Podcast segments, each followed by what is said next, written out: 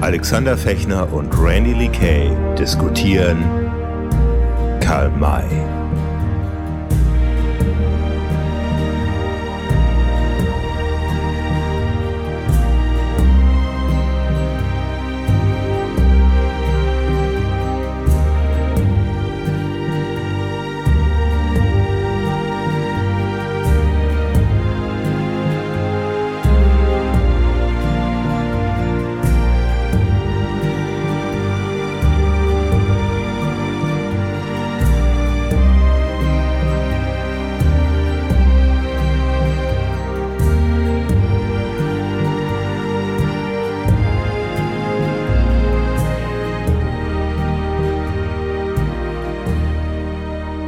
Ja, hallo, liebe Hörer an den Endgeräten, an den mobilen Endgeräten womöglich oder vielleicht auch im Auto. Hier ist die nächste Folge von Untergeiern, der ultimative Karl May Podcast. Und heute darf ich euch mal begrüßen und ich begrüße natürlich auch den lieben Alex, der in Seattle sitzt. Jetzt äh, nachmittags ist bei dir jetzt und bei mir ist es schon sehr dunkel und kalt. Wie ist es bei dir? Nee, es ist äh, regnerisch wahrscheinlich wie bei dir auch. Und äh, damit begrüße ich auch äh, dich, Randy, in Stuttgart. Und du hast ja vorhin schon erzählt, dass du schon also äh, wochenlange Vorbereitungen jetzt hinter dir hast. Ja. Vom zweiten Teil, Schatz im Silbersee.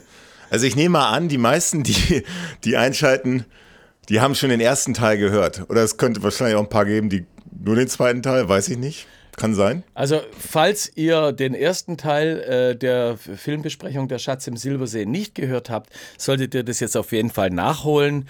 Ähm, ja. Vielleicht sogar noch bevor ihr diesen zweiten Podcast jetzt hört. Erstens mal ist es sehr amüsant und lehrreich und sehr witzig. Also, wir haben uns weggeschmissen, mehrfach. ja. Und wir bauen natürlich jetzt auf diesen ersten Teil auf. Was haben wir gemacht im, im, im ersten Teil? Ähm, wir haben eigentlich so, so die Vorgeschichte von Schatz im Silbersee erzählt. Also wir haben ein bisschen erzählt, wie es eigentlich so, warum wurde, äh, warum hat man nochmal einen weiteren Verfilmungsversuch gestartet? Stichwort äh, Horst Wendland, Harald Reindl, ne? Ja. Und äh, der mit den Hausschuhen. Wurde, der mit den Hausschuhen, der die Mokassins geliefert hat. Mhm. Dann, wie wurde eigentlich Winnetou, die Schauspieler besetzt, Winnetou gefunden, Pierre Brice, Lex Barker und äh, ja, ein bisschen was über die Dreharbeiten und äh, sind dann auch in die Filmbesprechung eingestiegen bis zur, ja, so, so Richtung so Butler Farm. Das, da würden wir wieder loslegen. Ja, ne? das ist so knapp die Hälfte des Filmes haben wir letztes Mal geschafft. Dieses Mal wollen wir es also bis zum Silbersee schaffen. Das ist noch ein weiter Weg. Ein sehr weiter Weg. ja. ja, und ich werde euch natürlich da auch immer ein bisschen Hintergrundinformationen geben. Also wir haben das ja ein bisschen aufgeteilt, wisst ihr ja aus den vorhergehenden Sendungen schon, dass wir das ein bisschen aufgeteilt haben. Der Alex, der macht eher so die Charaktere, die Schauspieler, äh, die, die alles, was das Filmische angeht. Ähm, und ich äh, versuche euch da immer im Hintergrund ein bisschen über die Locations aufzuklären und über den geschichtlichen Hintergrund, den die die Geschichten ja von Karl May durchaus haben. Auch hat natürlich Karl May einen sehr interessanten mhm. geschichtlichen Hintergrund, wo ich dann immer auch ein bisschen was dazu sagen werde. So, wie fangen ja. wir denn jetzt an, lieber Alex? Ja, wir, also erzähl doch noch mal, mach doch noch mal kurz eine kleine Zusammenfassung. Wie sind Old, äh, Shatterhand und Winnetou eigentlich zur Butler Farm gekommen? Was ist bisher passiert? In, in, in der Kürze liegt die Würze. Okay, ähm, äh, ich fange an. Der Schatz im Silbersee, die, die Filmversion, die ja vom, vom Buch abweicht. Also die Filmversion geht los mit einem Mord in einer Postkutsche. Da sitzt der Vater von Fred Engel. Das ist Götz George im Film. Der ja. wird von dem Colonel Brinkley ermordet. Und der Colonel Brinkley wird gespielt von unserem österreichischen Ungar äh, mit tschechischen Wurzeln. Wollen wir den kurzen Namen oder den langen Namen? den, den, kurzen, Alex, der kurze Name.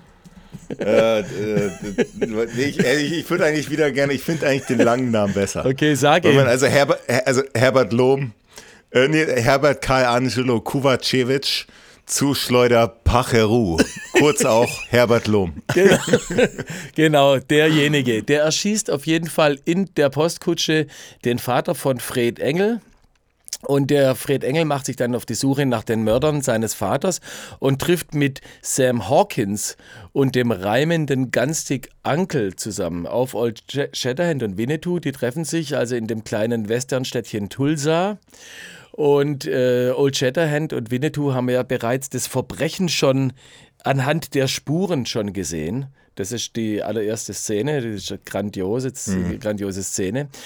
Ähm, Genau, und die äh, kommen dann auch in das kleine Westernstädtchen Tulsa und äh, finden also raus, dass der Ermordete der Vater von Fred Engel war. Und die treffen sich dann oben im Hotelzimmer und äh, der Fred Engel erklärt dem Old Shatterhand dann, dass es da um eine Schatzkarte geht, die den Weg zum Silbersee äh, zeigt. Und die, mhm. äh, er hat aber nur eine, eine Hälfte von der Schatzkarte und die zweite Hälfte dieser Schatzkarte, die befindet sich auf Butlers Farm.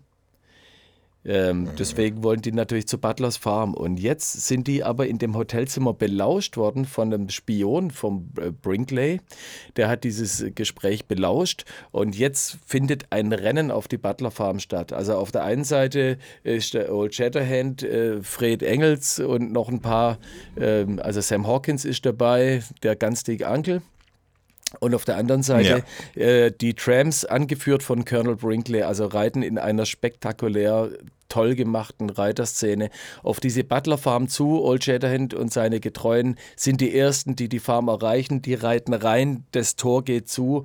Die Trams sind draußen, versuchen einen Angriff zu machen, werden aber abgewehrt und dann ist erstmal kurz Pause. Also Brinkleys Männer können ähm, Mr. Patterson und seine Tochter Ellen, die gerade von einem Ausritt zurückkehren, gefangen nehmen. Also die äh, gehören mhm. zur Butler Farm, die wollten zur Butler Farm zurück. Die, ähm, der Mr. Patterson ist ein Ingenieur. Ähm, und seine Tochter Ellen und die Ellen ist verwandt mit dem Butler, wie auch immer. Ja, das ist ein bisschen, mm. Äh, da wird man im Unklaren gelassen in dem Film, wie die verwandtschaftlichen Verhältnisse sind. Auf jeden Fall ähm, haben sie jetzt diese äh, beiden Kartenteile äh, zusammen. Mm. Und äh, die, ähm, Moment, andersrum. Also die Tochter Ellen wird gefangen genommen von den Trams mit, mit ihrem äh, Mr. Patterson, mit ihrem Vater. Und äh, die werden erstmal befreit von Old Shore, äh, von Old Shatterhand und Fred Engel. Mhm. Ja, durch, genau. durch, diesen, durch diesen Tunnel werden die befreit und ähm, dann sind auf einmal, ist, stellt der, der Colonel Brinkley fest, scheiße, meine Gefangenen sind weg. Und äh, er hat vorher dem äh, Patterson die andere Hälfte der Karte abgenommen. So ist es nämlich. Deswegen hat nämlich mhm. der Colonel Brinkley die. Und ähm, genau, Jetzt greifen die, die Tramps das zum zweiten Mal an. Diesmal stellen sie sich ganz schlau an. Die wickeln so Decken zu Riesenrollen zusammen, verstecken sich dahinter und werfen dann brennende Hölzer auf die Farm und stecken also die das komplette Farm in Brand. Ja. Ziemlich geil gemacht auch. Also das fand ich schon immer, das, das fand ich auch schon immer, als ich früher mal die Filme gesehen habe, also hundertmal schon den Film gesehen. Das waren immer so meine Lieblingsszenen, wie du sagst, wie die diese Decken da zusammengewickelt haben und mit diesen, das so als, als Schutzbarriere quasi sich dann an die Butlers Farm so ranpirschen und dann so Fackeln auf das, auf die Farm werfen. Das fand ja. ich schon immer, immer genial. Und als die, ähm, als, als die, die, die Knechte auf der Farm dann mit Löschen beschäftigt sind, ja. äh, starten die ihren, ihren Angriff und versuchen also über die Palisaden zu erklimmen und das gelingt ihnen dann auch. Und dann geht es natürlich echt äh, Kampf aufs Messer, äh, wo man also auch ganz nette Kampfszenen sieht natürlich. Ja, ja. Und in allerletzter Sekunde trifft dann Winnetou ein, der sich ähm, von Old Shatterhand getrennt hat, um die Osagen zur Hilfe zu holen. Und mit dieser Verstärkung der Osagen gelingt es dann, die Banditen in die Flucht zu schlagen. Und da sind wir jetzt, das ist ähm, der Status quo. Hast du gut gemacht, würde ich sagen. Oh, danke. Das war doch mal eine saubere Zusammenfassung. ja. Also, äh, ich, äh, wirklich super. Und, und ich habe mir die Szene jetzt gestern noch zweimal angeguckt, Butlers Farm. Und ich weiß nicht, ob dir das auch aufgefallen sind, aber so die, die, also zum einen äh, stürzen da unglaublich viele Pferde. Ich finde das wahnsinnig brutal. Ja. Ich glaube, wir haben das schon in der ersten Episode mal, mal ange, ja. angesprochen. Haben, haben, wir angesprochen. Ähm, Und dann vor allem so die Anzahl der Reiter auf, auf der Tramp-Seite. Irgendwie geht, der, geht, das, geht das nicht immer auf. Also manchmal sind das irgendwie so, so 40, 50, dann sind es wieder nur so 10. Ich, ich versuche da immer so ein bisschen so irgendwie, also diese Massenszenen fand ich da ein bisschen, also irgendwie ein bisschen schwierig. Wo meinst du jetzt speziell? Ja. Weil das wäre mir noch gar nicht aufgefallen. Ja, da sind halt irgendwie auf einer Seite sind dann nur noch zehn Trams, also man, und, und dann, wenn, wenn sie angreifen, sind das irgendwie dann 40. Mhm. Ähm, also da, da, irgendwie, irgendwie manchmal so die Anzahl der, der Angreifer, finde ich, variiert immer sehr. Ähm, aber, aber die, die Musik ist natürlich, also die Musik, das Musik ist grandios. von der Musik. Ja, ja, klar. Ähm, aber, aber man muss sich dann auch mal die englische Version angucken, die gibt es auch auf YouTube. Und da sind ein paar brutalere Szenen vorhanden, weil das sind so, da, da, da wurden noch ein paar, paar extra Szenen gedreht, die sind ein bisschen heftiger. Noch heftiger. Ähm, ja. ja ich finde es eigentlich schon, schon ordentlich heftig. Also für einen Film, der im Vor- oder im Abendprogramm 20.15 Uhr auf den öffentlichen Rechtlichen gelaufen ist, ähm, ist der schon ziemlich brutal. Also als dann die Osagen in den, in den Kampf mit eingreifen, fallen. Mhm. Ähm, also die Hälfte der Trams, die bleiben da auf dem Boden liegen und sind einfach, äh, werden massakriert. Also im Buch ist es natürlich nochmal ein Stück mhm. härter, ja, kannst du dir ja vorstellen. Im Buch der, der, der Karl May, der hatte, der hatte da schon irgendwie auch Freude dran, irgendwie immer wieder zu beschreiben, wie die äh, Indianer ihre Feinde dann skalpieren, nachdem sie sie irgendwie. Na gut. also und, und auch die Skalpierungstechnik, die drei bekannten Schnitte und dann so. Also das ist ziemlich, ziemlich eklig. Aber ähm, auch hier, wie schon äh, vorher in etlichen Szenen, bleibt dieser Film doch äh, ziemlich gut am Buch dran. Ist also nicht so weit weg. Ja, ja. Und also auch im Buch ist es so, dass die Hälfte der, der, der Tramps einfach bei, die, bei diesem Angriff auf der Strecke bleiben. Mhm. Mhm. Genau. Und ähm, ja, jetzt sind wir ja, auf Butlers Farm und auf Butlers Farm. Ach so, eins habe ich noch vergessen ja noch, zu sagen. Ja. Jetzt gibt es noch, äh, darf ich noch schnell, Alex? Ja, mach, mach.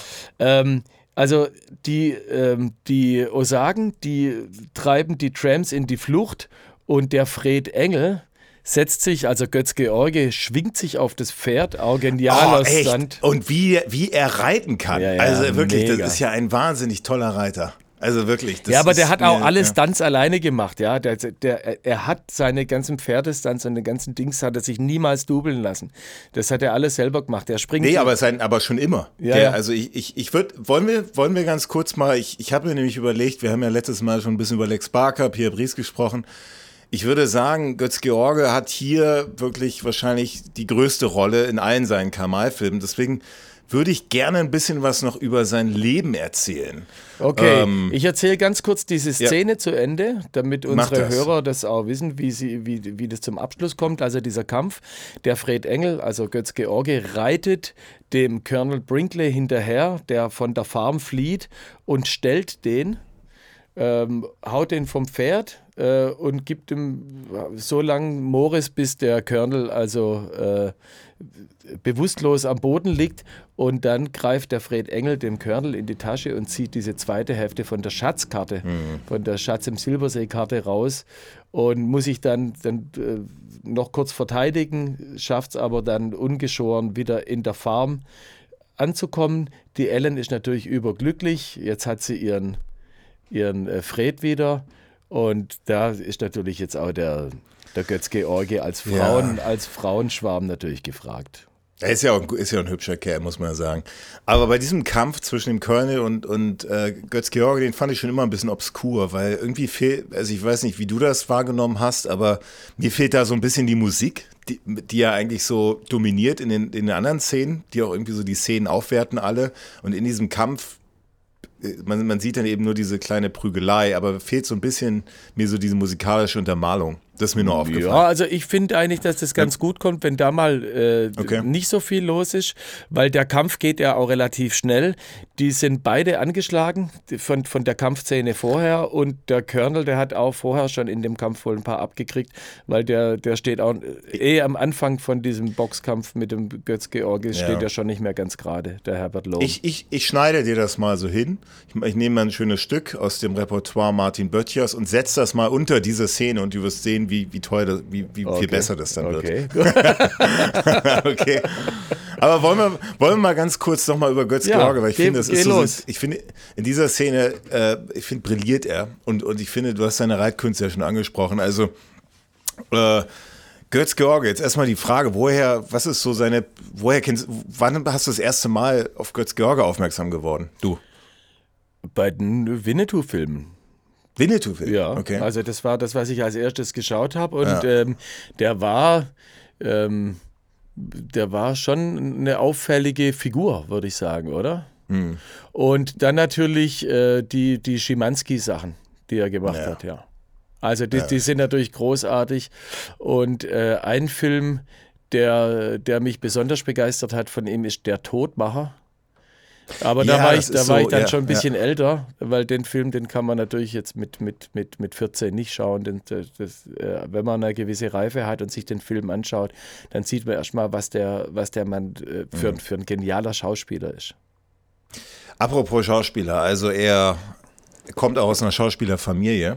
Sein Vater nämlich, äh, Hei- Heinrich George, ja, war irgendwie auch während der, während der Weimar, Weimarer Republik ein ziemlich bekannter Schauspieler.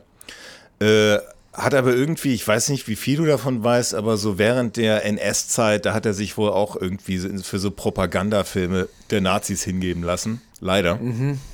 Äh, und ja, nach dem Zweiten Weltkrieg, wie gesagt, Götz George kurz, kurz davor geboren, also vor 1938, so, so darum muss das gewesen sein, äh, hat er schon relativ schnell so als Kind schon so Theaterrollen bekommen, ja, wahrscheinlich von seinem Vater da, der da viel, viel, viel, ne, so Vitamin B bekommen. Und stand dann auch schon mit 1953 so die ersten kleineren Filmrollen, zum Beispiel mit Romy Schneider, wieder so ein schöner Titel. Wenn der weiße Flieder blüht. Aha, den okay. noch nicht gesehen, den Film. Also der hat, Äh, also schon früh losgelegt. Äh, dann hat er bei den Berliner Uferstudios irgendwie ein Studium gemacht, warum auch immer, wie das auch immer äh, ging. Und hat dann aber auch, und das, das unterscheidet ihn vielleicht von, von vielen anderen Schauspielern, der hat wohl, der war, ist eben auch ein wirklich ein, ein ganz toller Theaterschauspieler. Also er stand Ja. wirklich fast, fast schon mehr vielleicht im Theater als, äh, als vor dem Film. Und vor allem zwischen 1958 und 1963 am Deutschen Theater in Göttingen. Da hat er so wirklich so am meisten gelernt. okay. Und, und da hat er dann wirklich in, ja, in den 60ern, das waren so seine ersten wirklich größeren Rollen dort eben mit den Karl-May-Filmen. Da kommen wir dann ja später auch nochmal äh, bei den weiteren Filmen äh, dazu. Das ist ja, Schütz zum Silbersee ist ja nicht sein einziger. Und ja, in den 70ern, dann hat er viel so deutsches Fernsehen gemacht, also so der Kommissar, der alte, Derrick, so, so ein Kram halt, ne? Ja, aber die waren Und- gar nicht schlecht, die Filme. Also Ja. würde ich jetzt nicht sagen, dass Ja. die schlecht waren. Das war so, ja, wer halt auf Krimis stand und, und so, ja, der hat sich sowas, sowas reingetan und es gab, es gab Schlimmeres, wie man seine Zeit totschlagen kann, ja. Ja. ja also, aber und dann halt die, genau, dann die 80er natürlich, äh, da, da hab, äh, Stichwort Scheiße. äh, Schimanski. ja, ich glaube, er hat doch, hat doch irgendwie, wie viel hat er doch mal mitgezählt, irgendwie, dass er im Film 50 Mal Scheiße sagt. Okay. Und, und das war so eine ganz unkonventionelle Herangehensweise, weil Schimanski war so ein Typ, der eigentlich immer so, so, so immer so, so aufbegehrt hat, quasi gegen die Obrigkeit, gegen immer alle Konventionen und der hat Türen eingetreten. Der war selber halt auch nicht, er hat selber auch ein bisschen immer Bier getrunken in so einer, so einer Duisburger Kneipe und auch ein bisschen gespielt und so. Ich habe mir da, ich, also ich habe mir da ein ja, paar gut, also ich meine, wenn du, wenn du so, so eine Rolle wie ein Schimanski spielst und nicht selber irgendwie äh, schon mal äh, den, äh, sagen wir mal, den, den Staub auf der Straße geküsst hast, und zwar mehr, mehrfach, dann kannst du so eine Rolle auch gar nicht überzeugend spielen. Also mhm. äh, denke ich, sowas kann man sich nicht, nicht antrainieren, äh, sondern so, so, das muss eine Wesensart von, von jemand sein, der den Schimanski so, äh, so spielt, dass man dem den total abgekauft hat ja. Also der, ja, der, will, der sind also ja die Leute auf der Straße haben den ja nicht mehr als Herr äh, Götz-George angeredet, sondern als Schimanski. Ja, guck mal, da ist der Schimanski. Also der, hat, der hatte mich auch immer gesagt, so eigentlich ist so sein Anliegen, ist es so Dialogtext, so natürliche Alltagssprache so ans Publikum zu bringen. Ähm, und, mhm. und das zieht sich so durch viele Rollen von ihm durch. Und der hat ja wirklich alles gemacht. Dann hat er halt was ist äh, Tragödien, Komödien, Kammerspiele? Du hast ja schon der Todmacher erwähnt. Das spielt, glaube ich, nur in so einem. Ja, das ist so im einem, Endeffekt äh, ist das ist, so ein, ist eigentlich gemacht wie ein Kammerspiel, ja. aber fürs Fernsehen aufbereitet. Mhm. Ja, und das war ich aber, glaube ich, Mitte, Mitte der 80er, da war das eigentlich gar nicht mehr üblich, dass man das machte. Das, äh, da sind wir letztes Mal auch schon kurz drauf eingegangen, dass es eine Zeit gab, mhm. ähm, also gerade so diese Mabuse-Filme und, und auch die äh, ähm, Fuchsberger Sachen, die da im, im, im, mhm. im, Nebel von, von London spielen, dass das eigentlich äh, kammerspielmäßig gemacht ist. Das, da sind wir drauf gekommen, liebe Hörer, wenn ich das nochmal sagen kann, weil wir uns damals über Wendland unterhalten haben, der das damals auch schon. Oder wer ja, war, ja, der Regisseur ja. war, ja. Ja, genau. Ja, so, das war jetzt der kleine Ausflug, Kammerspiel. Jetzt sind wir wieder zurück bei Götz George und ich gebe wieder an ja, Alex. Also, nee, da gibt es ein paar gute Filme. Die, also, was ich, was ich echt empfehlen kann, ist ein Film, der heißt Die Katze. Das ist so ein Film, wo er, wo er so ein, so ein Bankräuber spielt. Aber es ist wirklich ein schlauer Film, ist, ist super, super gut gemacht. Ähm, aber ich, also, wie gesagt, insgesamt wirklich, wahrscheinlich kann man schon so sagen, so einer der größten deutschen Schauspieler, äh, die es, die es so gab.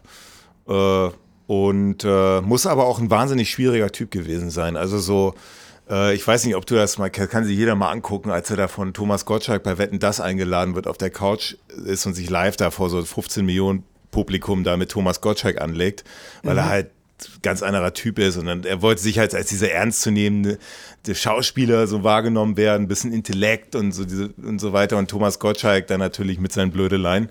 Das ist wirklich also Sternstunde im, im, deutschen Fernsehen, muss man sich unbedingt angucken. Aber insgesamt eben muss ein schwieriger Typ gewesen sein, aber eben auch, wie gesagt, eine, eine absolute Legende und, und einfach ein wahnsinnig guter Schauspieler. Das war so ein bisschen der Ausflug jetzt von Götz George. Ähm, jetzt sind wir wieder zurück auf Butlers Farm. Dann, und Götz genau. George genau. schlüpft wieder in die Rolle von Fred Engel. Mhm. Und äh, Fred Engel dem sein Vater wurde ja in der Postkutsche äh, ermordet und ähm, er hasst eigentlich diese Schatzkarte, weil er sagt, ja, wegen dieser Schatzkarte ist mein Vater ermordet worden und was soll das ganze Gold und alles, das äh, bringt mir mein Vater nicht wieder zurück. Er will nur Rache nehmen an dem Colonel Brinkley. Ja. Und äh, will dem eigentlich, auf das wollte er ja eh schon, dem, dem Colonel auf eigene Faust hinterher. Jetzt ist natürlich auch der, ähm, der Winnetou und der Old Shatterhand dabei und auch Sam Hawkins, der ja auf den Fred Engel eigentlich ein bisschen aufpassen soll.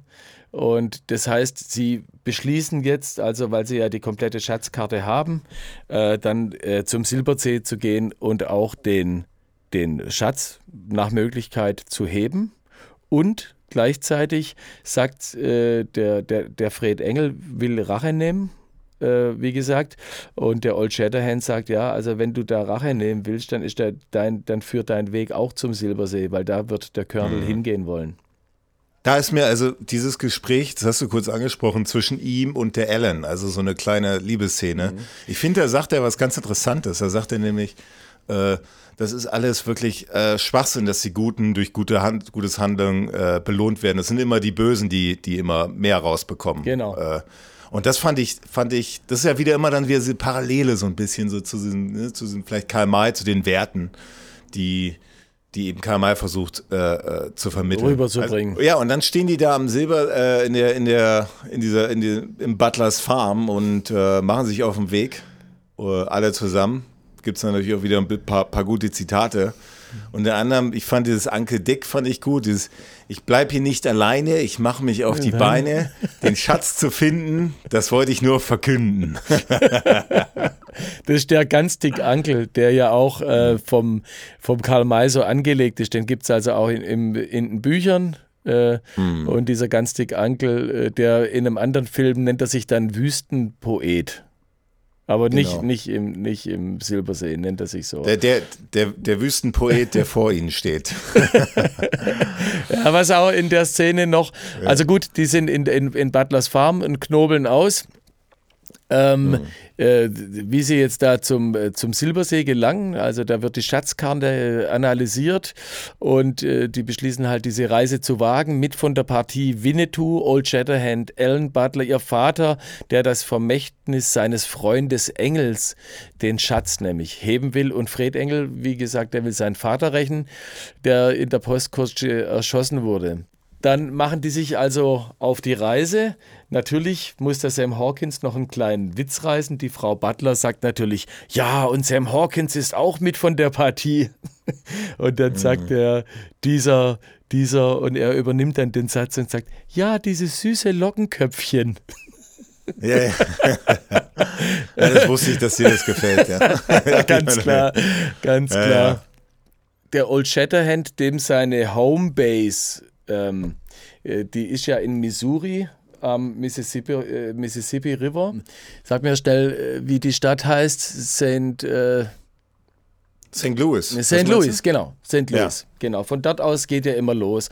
Und ähm, im Endeffekt treffen die sich ja noch in Missouri und äh, äh, die Butlers Farm liegt äh, schon aber schon in Kansas.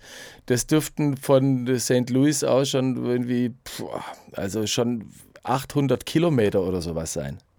Also ist eine ja, echt, echt, eine, echt eine Strecke. Und wenn man sich überlegt, dass die Jungs damals äh, keine Wege und keine Routen hatten, sondern über die freie Prärie geritten sind, da kann man Wie sagen. Wie viele Tage? Ha, ich meine, ich schätze mal, äh, wenn, wenn du bei dem wenn du da 20 Kilometer am Tag zurücklegst, hast du ein gutes Tageswerk vollbracht. Wenn du dich nee, da durch, durch Wälder ja. kämpfen musst, Alter, viel, viel, viel mehr kriegst du da nicht zusammen. Lass es 30 sein. Und dann bist du aber bei 800 Kilometer immer noch 20, 25 ein Monat unterwegs. Aber da, da muss, aber, gucken, da muss aber, keine, jeden, muss aber jeden Tag ja. Strecke machen. Ja. Und dann, und dann vor allem, wenn da keine, dürfen keine Flüsse oder sowas dazwischen liegen, ja. ja Weil dann wird es noch, noch schwieriger. Also ich habe mal diese Strecke von Butlers Farm bis äh, zum Ziel Silbersee, der ja im äh, Nordosten Utahs liegt, im heutigen Territorium mhm. von, von Utah-Indianern soll der liegen. Äh, das, äh, da bin ich auf 1280 Kilometer gekommen. Und zwar, wenn man, oh. wenn man den Highway nimmt. Mhm. Und äh, als Reiter, wie gesagt, ich meine, wir können also gut und gerne von 2000 Kilometer ausgehen, die die da machen. Wenn man jetzt mit, sie haben auch noch eine Frau dabei und äh, ab und zu müssen sie sich auch noch äh, mit Indianern rumschlagen und mit, äh, dann müssen sie Fleisch machen. Äh, Jagd hält natürlich auch auf, ja, die, die, können ja nicht den ganzen Proviant mitnehmen, sondern müssen sich unterwegs Proviant besorgen. Also ich äh, tippe mal auf vier Monate äh, die, die so eine, ja, und dann sind sie aber auch zügig unterwegs, ja, das muss man echt ja, wissen. Ja. Also das nehmen die sich vor, das äh, überlegen die sich natürlich gut. Ja, also mhm. eine viermonatige Reise hin und wieder zurück äh, mit, mit allem Pipapo sind die dann ein Jahr unterwegs. Das muss man einfach mal, ah ja, das muss einfach ja, wissen. wenn man das natürlich mal in die Realität überträgt, klar. Ja, ist, ja, ja. ja. Und allein schon das hier sagt mir natürlich, dass Karl May niemals Old Shatterhand gewesen sein kann. Weil der, mhm. wenn der allein für so eine Reise irgendwie, äh, ich meine, der ist ja vor von St. Louis schon rüber, da muss er mit dem, mit dem Dampfer damals über einen großen Teich irgendwie rüber. Also für so eine Reise, um so ein Abenteuer zu erleben, da bist du zwei Jahre von zu Hause weg. Ja.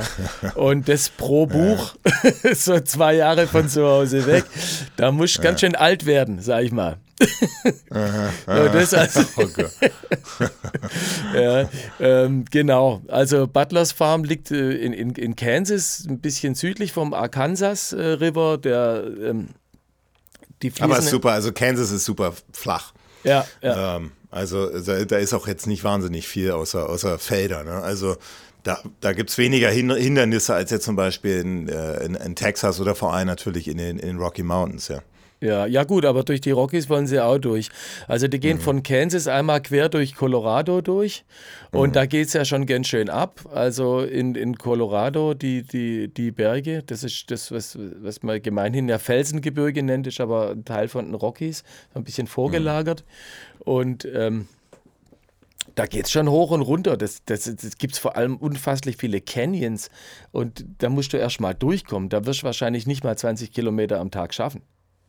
Weil du, nee, auf keinen Fall. Ja, weil du da äh, echt auf, aufgehalten wirst. Und wie gesagt, wenn da, wenn es Flüsse gibt oder so, du kannst da, also vor allem wenn du Planwegen oder irgendwas dabei hast, da kannst du nicht einfach mal äh, durch, so, ne? Nee, da musst du halt schauen, dass es irgendwo eine, eine Furt gibt, irgendwo. Ja, oder, oder also ich, ich habe mal irgendwie gelesen, dass äh, es wirklich damals so während, während der Besiedlung, also wenn du irgendwie mit einer mit einem Siedlertrack unterwegs warst und dann war da ein Fluss und der musste noch nicht mal sonderlich breit sein, dass du davon ausgehen könntest, okay, wenn wir den überqueren, es wird Tote geben, ja. ja. Weil das eben so brutal war. Äh, es sieht so ein ganz, so ein ganz harmloser Fluss. Aber, aber das, das hat zu vielen Toten geführt, ja. Weil Überquerung mit Planwegen und auch die Pferde, die dann auch mal Panik bekommen und alles, äh, vor allem wenn da ein bisschen Druck im Fluss drin ist, also ein bisschen das Wasser schneller fließt, das war immer eine, es hat wahrscheinlich viele Leute auch zum Rückzug dann getrieben, ja. Also du also musst einfach war, auch mal wissen, ja. diese ganzen Flüsse, die da von mhm. den Rockies runterlaufen, das sind ja, hm. das sind ja doch äh, etliche. Also irgendwie äh, Re Republican Canadian, Red River, Arkansas und so, die, das, das sind ja riesen, riesen Flüsse.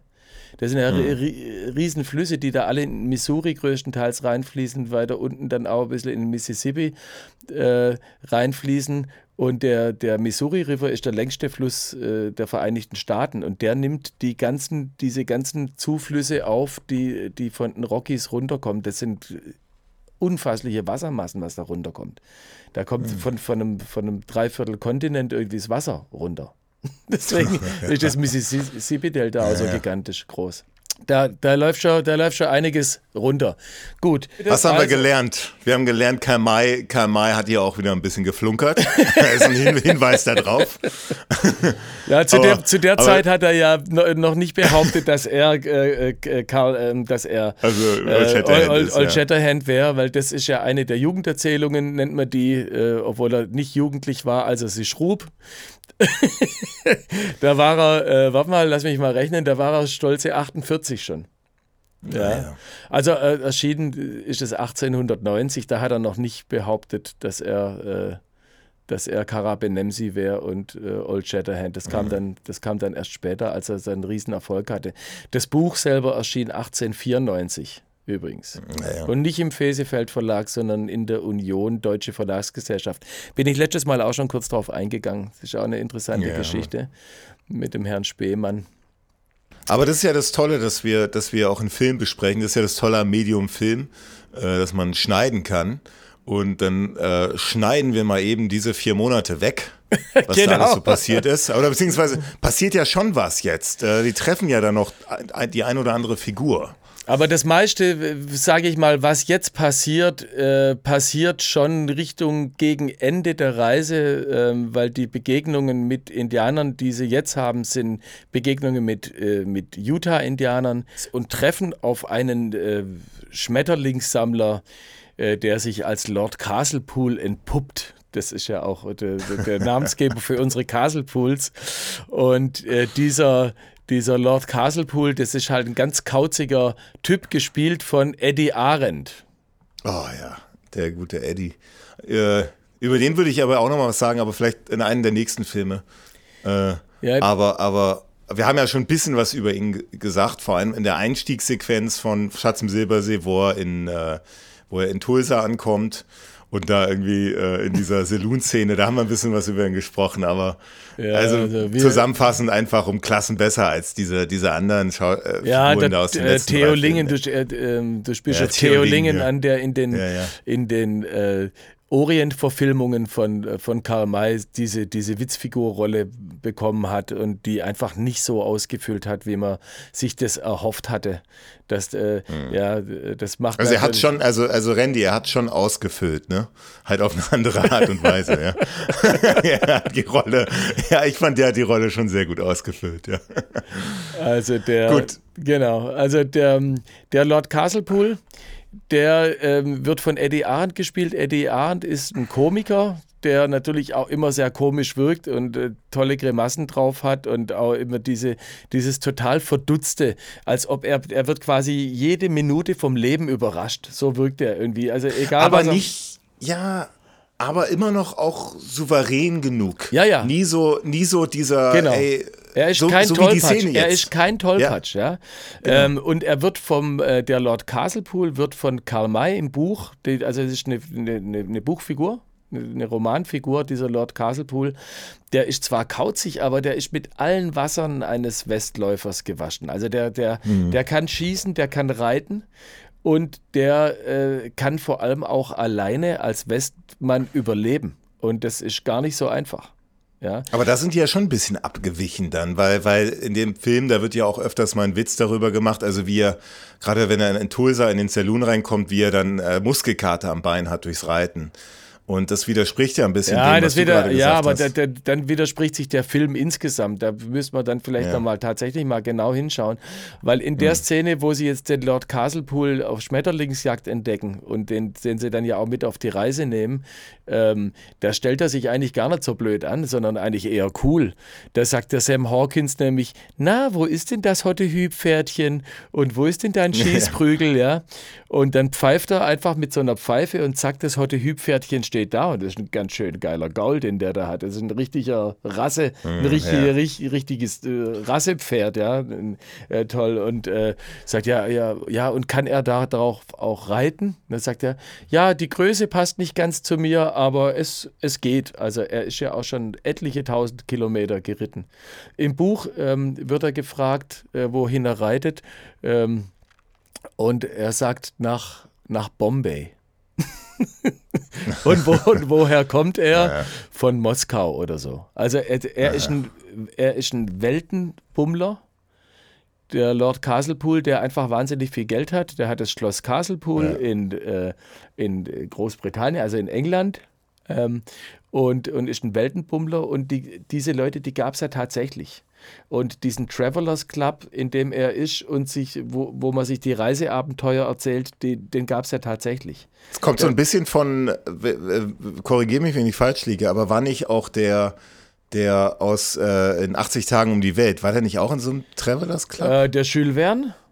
Der Jules, nee, ja, Jules Verne ist ja der Autor, aber der, äh, die, wie heißt nochmal die Hauptrolle? Wie, wie ja, ich, ich weiß, ich habe hab Musik gemacht für, den, für das Theaterstück ja, ja. vor ein paar Jahren. Ja, Ach so, genau, nochmal äh, Schleichwerbung hier. Ja, ja. Randy, Lee Kay hat, Randy Lee Kay hat dieses tolle, dieses tolle Intro, was ihr alle schon gehört habt, was ihr vielleicht gleich nochmal hören werdet, wenn einer von uns dann doch vielleicht mal aufs Klo muss, dann werden wir es nämlich einspielen.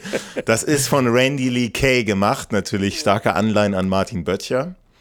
Aber, aber Martin Böttcher hat ja, wie wir auch festgestellt haben, hat auch immer an sich selber äh, auch ne, ja. sich selber kopiert, von daher alles, alles richtig gemacht. Weiter, weiter im Kontext. Genau. Also dieser, diese komische Witzfigur Lord Castlepool ist jetzt mit an Bord. Naja, also erstmal hat er dann noch, ne, so, also das ist eine interessante Szene. Ich, ich finde es interessant, ja, diese Szene stimmt, noch mal ein bisschen intensiver. Ja, ja.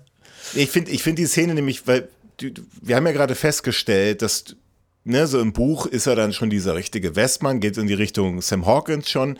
Im Film wird er ein bisschen, wie er in den Saloon reinkommt, so als Greenhorn bezeichnet, wie er, wie er nicht mehr gerade laufen kann, weil er, weil er Muskelkater hat vom Reiten. Also er wird so ein bisschen nahegelegt, er ist neu im Wilden Westen. Mhm. Aber natürlich in dieser Szene, wo Sam Hawkins ihn ein bisschen herausfordert, und er diesen Geier dann mal eben so ganz locker abknallt, so, so ja. guckt noch nicht mal den Geier. Also, ja, genau, Sam Hawkins und, sagt ja, kann er auch schießen mit dem Puff-Puff-Gewehrchen. Und ja. er nimmt das Gewehr, schaut es an und richtet es ja. in den Himmel und drückt ab. Und dann sagt äh, Sam Hawkins, ja, nicht nur schießen, auch treffen. Und äh, dann sagt der Eddie Arendt, halt der Lord Castlepool, wartet's ab, Wart's ab. dann fliegt da. Und dann fliegt halt so ein, äh, so ein Geier. eine Requisite, eine Requisite, so ein Requisitengeier am Sam Hawkins auf die Frisur. Und dann Anke Dick, getroffen ist der Geier, der Schuss war ungeheuer, man muss das Greenhorn achten, dass wir so schnell, dass wir so verlachten. schnell verlachten. Großartig. Genial, genial. Äh, absolut großartig. Also man muss schon echt sagen, der Schatz zum Silbersee, der macht doch äh, einfach, viel, also auch wenn man sich jetzt die nächsten Filme anschaut, also ich finde, da sitzt wirklich, der, die, die Dialoge sitzen alle. Da ist nichts irgendwie in die Länge gezogen. Ich finde das wirklich, das, also wahnsinnig gut gemacht, ja. ja. Ähm, immer die richtige Mischung Humor dabei, immer, also wirklich, wirklich grandios und vor allem so eine kleine Szene hier irgendwie auch auch wirklich ganz toll gemacht. Ja, und die vor allem auch so äh, gekonnt, nicht zu lang in den Film äh, mit reinzunehmen, um das Ganze immer wieder ein bisschen aufzuwerten, aufzupäppeln, einfach schön rund zu machen, den Film. Also es ist einfach ja. ein rundum toller Film, den man sich in der Version, die ich habe, ein, eine Stunde 46 wirklich äh, auch fünfmal hintereinander reinziehen kann, ohne dass es einem langweilig wird. Man entdeckt immer wieder neue, äh, neue Dinge. Mhm. Und vor allem, also das ist mir, ist mir generell, vielleicht können wir da jetzt schon ein bisschen drüber reden, äh, ganz kurz zumindest, äh, einfach die Kameraführung. Ich finde die, ich finde die wahnsinnig gut gelungen. Es ist immer, ist immer ruhig, ist immer, ist immer ziemlich oft, äh, aber immer schöne, schöne Bildkomposition. Also du siehst ja. immer so alles, was alles passiert, immer ziemlich zentral im Bild. Und es ist nie irgendwie ein komischer Schwenk dabei. Das sehen wir auch mal in einem der nächsten Filme, werden wir dann drüber sprechen. Aber da ist ja, ist ja teilweise wirklich, sind ja teilweise echt schlimme Sachen dabei, was so Kameraführung und, und Schwenks und Bildkomposition angeht. Und hier, das ist wirklich grandios gemacht. Also jedes Bild kannst du, kannst du egal zu welcher Minute oder Sekunde kannst du einfach einen Film stoppen und dann kann man eine Stunde lang über diese tolle Bildkomposition sprechen. Ähm, und das sehen wir hier jetzt auch, wenn alle Helden sozusagen äh, so nebeneinander stehen, wie das, äh, das ist, ist grandios gemacht. Also, ja. also technisch 1A. Dafür gibt es von mir übrigens, äh, haben wir jetzt heute noch gar nicht gemacht, äh, den ersten Hawkins. Ja. Für Bildkomposition. Für den Kameramann. Ja, für den Kameramann. Ja, also ich glaube, ich glaube, das ist auch, das ist ähm, vor allem eine, eine tolle Regiearbeit. Ähm, also mich, mich erinnert diese Bildkomposition ein äh, bisschen an Peter Jackson, der das ja in seinem Herr der Ringe-Epos mhm. äh, auch toll macht, der immer darauf achtet, dass er im Bild immer drei Ebenen hat. Ja. Also du, du hast mhm. immer was äh, davor, dann hast du die Protagonisten und dann da hast du dahinter noch was und am besten noch, noch Ebenen drin und wenn du dann nur einen kleinen Schwenk machst, bewegen sich die Ebenen ein äh, mhm. bisschen gegeneinander und du kriegst eine wahnsinnige Tiefe in das Bild rein. Und das ist bei dem Schatz im Silbersee, äh, der ja irgendwie 30 Jahre vorher ist, ja, äh, äh, schon, schon extrem gut gelungen. Wobei natürlich auch die geile äh, Kulisse äh, von Jugoslawiens Bergen da vorne natürlich hilft. Die hat. Wollte ich, wollte ich gerade sagen. Ja. Also der Schatz im Silbersee hat ja generell sehr wenige Studioaufnahmen. Also klar, wenn die da mal im Butlers Farm in, in drin sind, das ist eine Studioaufnahme. Das wurde in, in den äh, in, in Berlin aufgenommen. Aber ansonsten haben wir ja sehr viel in der freien Landschaft. Sehr viel reale Studioaufnahmen. Der Kameramann übrigens dafür, jetzt habe ich äh, den Namen, ist Ernst äh, Kalinke. Das ist übrigens der, der hat auch alle Edgar Wallace-Filme ja, gemacht. Also so, sagt so eher mit. Der Name, ja. ja, ja, also der, der ist wirklich, äh, der ist, der hat auch dann die späteren Winnetou alle fast alle gemacht. Äh, und ja, für den gibt es meinen ersten, meinen ersten Hawkins. Einfach äh, grandios. Super. Ja. Da, ja, da muss ich mich ein bisschen ranhalten mit den, mit, den mit den Hawkinsen. also für die, die es nicht, für die, die es nicht wissen, die ja vielleicht doch erst mit der zweiten Episode einsteigen. Hawkins ist, von uns sozusagen ein, ein, sozusagen ein Oscar für, für besonders, besonders gelungenes, kann, kann alles Mögliche sein, eine Person, äh, eine Szene, sonst was. Und dann gibt es noch den, den Castlepur, das ist quasi das Gegenteil, wie sagt man, die goldene Himbeere in Hollywood ja. für, für das wenn, wenn was nicht so gut gelungen ist. Äh, und während wir, wir haben ganz schön gecastlepoolt in den letzten drei, in den letzten zwei Besprechungen äh, von den, von den äh, Kamalfilmen der 50er, also die Sklavenkarawane und der Löwe von Babylon. Und, äh, Aber hier wird es schwierig. Hier wird es schwierig. In dem Film, da ist einfach viel zu viel Gutes. Aber ich komme jetzt mit, ich komme jetzt mit, mit, mit einem. Ich komme jetzt Okay. mit, mit, mit Castle Und? Pool. Ja. Ja. Ähm, äh, der, der, der kommt aber erst in der nächsten Szene, die ich vielleicht mal kurz umreiße. Ähm, die sind also unterwegs, die sind wahrscheinlich schon drei Monate unterwegs im Real Life. Im Film dauert es genau fünf Minuten. Da haben sie den, äh, den Lord Castlepool aufgeladen und sind jetzt also weiter auf dem Weg äh, in Richtung Silbersee und äh, kommen an, an, da kommt diese Szene, wo Rauch aufsteigt und der Winnetou ist schon ganz erschrocken und einer von der Gruppe sagt, ach sicher nur ein Lagerfeuer und dann sagt der Winnetou, nein, das ist der Rauch des Todes. Ja. Und dann reiten sie hin und kommen also zu einem überfallenen Utah-Dorf, äh, wo kein Mensch mehr am Leben ist. Zum Glück sieht man nicht so viele Leichen da. Also das ist im Endeffekt ein leeres Dorf ein abgebranntes Dorf. Und äh, dieses Dorf kriegt von mir einen Castlepool.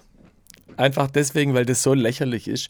Es sind vielleicht maximal fünf Zelte haben sie aufgebaut. Und dann die, die, die Zelte dann so ein bisschen, die, eigentlich nur so die, die Zeltplanen runtergezogen, ja. Äh, und das soll dann abgebrannt sein. Ja, das sind aber die, die ganzen Stofffetzen, die sind einfach noch unversehrt, großteils. Die sind einfach nur runtergezogen, ja. Und auch die, die, die Zeltstangen stehen noch. Also wenn so ein, so ein Dorf abbrennt, dann steht da keine Zeltstange mehr, zumindest nicht so. Ähm, Das ist mal das. Äh, und dann ist das Dorf auch viel zu klein ausgefallen äh, für den Stamm. Also ich habe mir äh, einige Aufnahmen angeschaut von, äh, von der Zeit. Damals gab es ja auch schon ähm, äh, Fotos. Ja, also es Schwarz- äh, Schwarz-Weiß-Fotos, die die ja. da gemacht haben. Und da gibt es Bilder, kann man sich im Internet mal zusammensuchen von Indianerdörfern. Also es sind schon etliches größer. Also äh, Aber gab, es gab doch bestimmt auch, also es war ja nicht so, dass ein Stamm nur ein Indianerdorf hatte, oder? Ja, die fallen. Nein, natürlich, natürlich, äh, das, das, das schon, aber das kommt schon, das kommt schon mickrig. Vor allem für die, für die Masse an Kriegern, die dann jetzt gleich anrückt. Ja, weil die stehen in dem Indianerdorf und äh, sehen, das ist abgebrannt und äh, sind noch ganz betroffen und bestürzt, dass sie keine, keine lebende Figur da mehr äh, sehen und auf einmal macht und die, äh, die Utahs äh, reiten an. Und das sind ja schon 40, 50 äh, Typen, die da anreiten. Ja, Na gut, Äh, stimmt, so, ja. die passen da niemals in die fünf Zelte rein. Ich, ich weiß nicht, schlafen die übereinander oder, oder wie das funktioniert. Also ich finde, das ist ein bisschen, das ist echt ein bisschen mickrig ausgefallen. Auch wenn das jetzt nicht arg schlimm ist, aber wenn wir Castle Pools verteilen müssen in dem Film, dann würde ich sagen, das ist so eher die schwächere. Nee, nee, du hast, nee, du hast, nee, ich finde das, ich finde das ein interessantes Thema ähm, äh, und deswegen machen wir auch den Podcast hier, um auch sowas auch mal deta detaillierter zu betrachten und auch diesem bewusst zu werden. Also mir fällt jetzt gerade zum Beispiel ein tolles Indianerdorf ein bei Winnetou 2, äh, was wir dann sprechen werden. Und das ist in der Tat wesentlich größer. Das ist auch auf einer, auf einer viel größeren Weite. Äh, Und, und äh, ich weiß nicht, ob du dich erinnerst, jetzt so spontan. Ob, äh, aber, aber das ist, da gibt es schon natürlich, da, da wo, wo Mario Girotti, also Terence Hill, da gefangen genommen wird, das hat natürlich deutlich mehr Zelte. Hast du vollkommen recht, jetzt zum Vergleich. Äh, Ja, also im Vergleich kommt es ein bisschen da, sparsam. Aber die Story an sich ist, ähm, die sind in dem, in dem Utah-Dorf äh, drin. Die, die Krieger kommen wahrscheinlich vom Fleischmachen, also vom Jagen zurück. Äh, und entdecken jetzt einfach äh, Winnetou Old Shatterhand und, äh, und Fred Engel, der gleich äh, von irgendwas getroffen wird und äh, ich glaube einen Tomahawk gegen die, die Birne kriegt und äh, gerade noch in das schützende Also Zelt reingezogen wird. Und dann reiten die Indianer wie immer, quasi immer nur jodelnd im Kreis äh, rum und Old Shatterhand lässt seinen Henry stutzen, äh, der ja 25 Schüsse ohne nachzuladen abgeben kann irgendwie und sagt dann, schießt nur, die, schießt nur auf die Pferde. Weil er die Utah-Krieger nicht verletzen will, weil er sich das schon, äh, schon denken kann, was da passiert ist dass nämlich der Colonel Brinkley dieses Utah-Dorf überfallen hat. Wahrscheinlich um irgendwelche Güter zu rauben was, oder sich Pferde. Also im, im Buch ist es so, dass sie, dass sie das Utah-Dorf überfallen, weil sie auf dem Angriff von Butlers Farm so viel Pferde verloren haben und, und neue Reittiere brauchen einfach. Die müssen sich einfach neu ausstatten und überfallen deswegen ein, ein, ein Dorf. Ja, das ist nachzuvollziehen. Nicht nachzuvollziehen ist, wie der Colonel Brinkley äh, mit zu wenig Pferden innerhalb kürzester Zeit von Butlers Farm irgendwie 12.000, äh, 1200 Kilometer ins Utah-Gebiet äh, ge gewandert ist. Stimmt, seine Schuhe äh, möchte ich nicht sehen. Also während dem, während dem Angriff ähm, der Indianer schießt der Old Shatterhand und die schießen die Pferde ab und jetzt kommt wieder so eine Reiterstand-Szene, die einfach auch, äh, ich meine, sieht toll aus und wenn man sich überlegt, wie es den Pferden ging äh, dabei, äh, wie man die runtergeholt ja. hat, streckenweise hast du gesagt, sogar mit Schnüren, hat man ja. die stolpern lassen.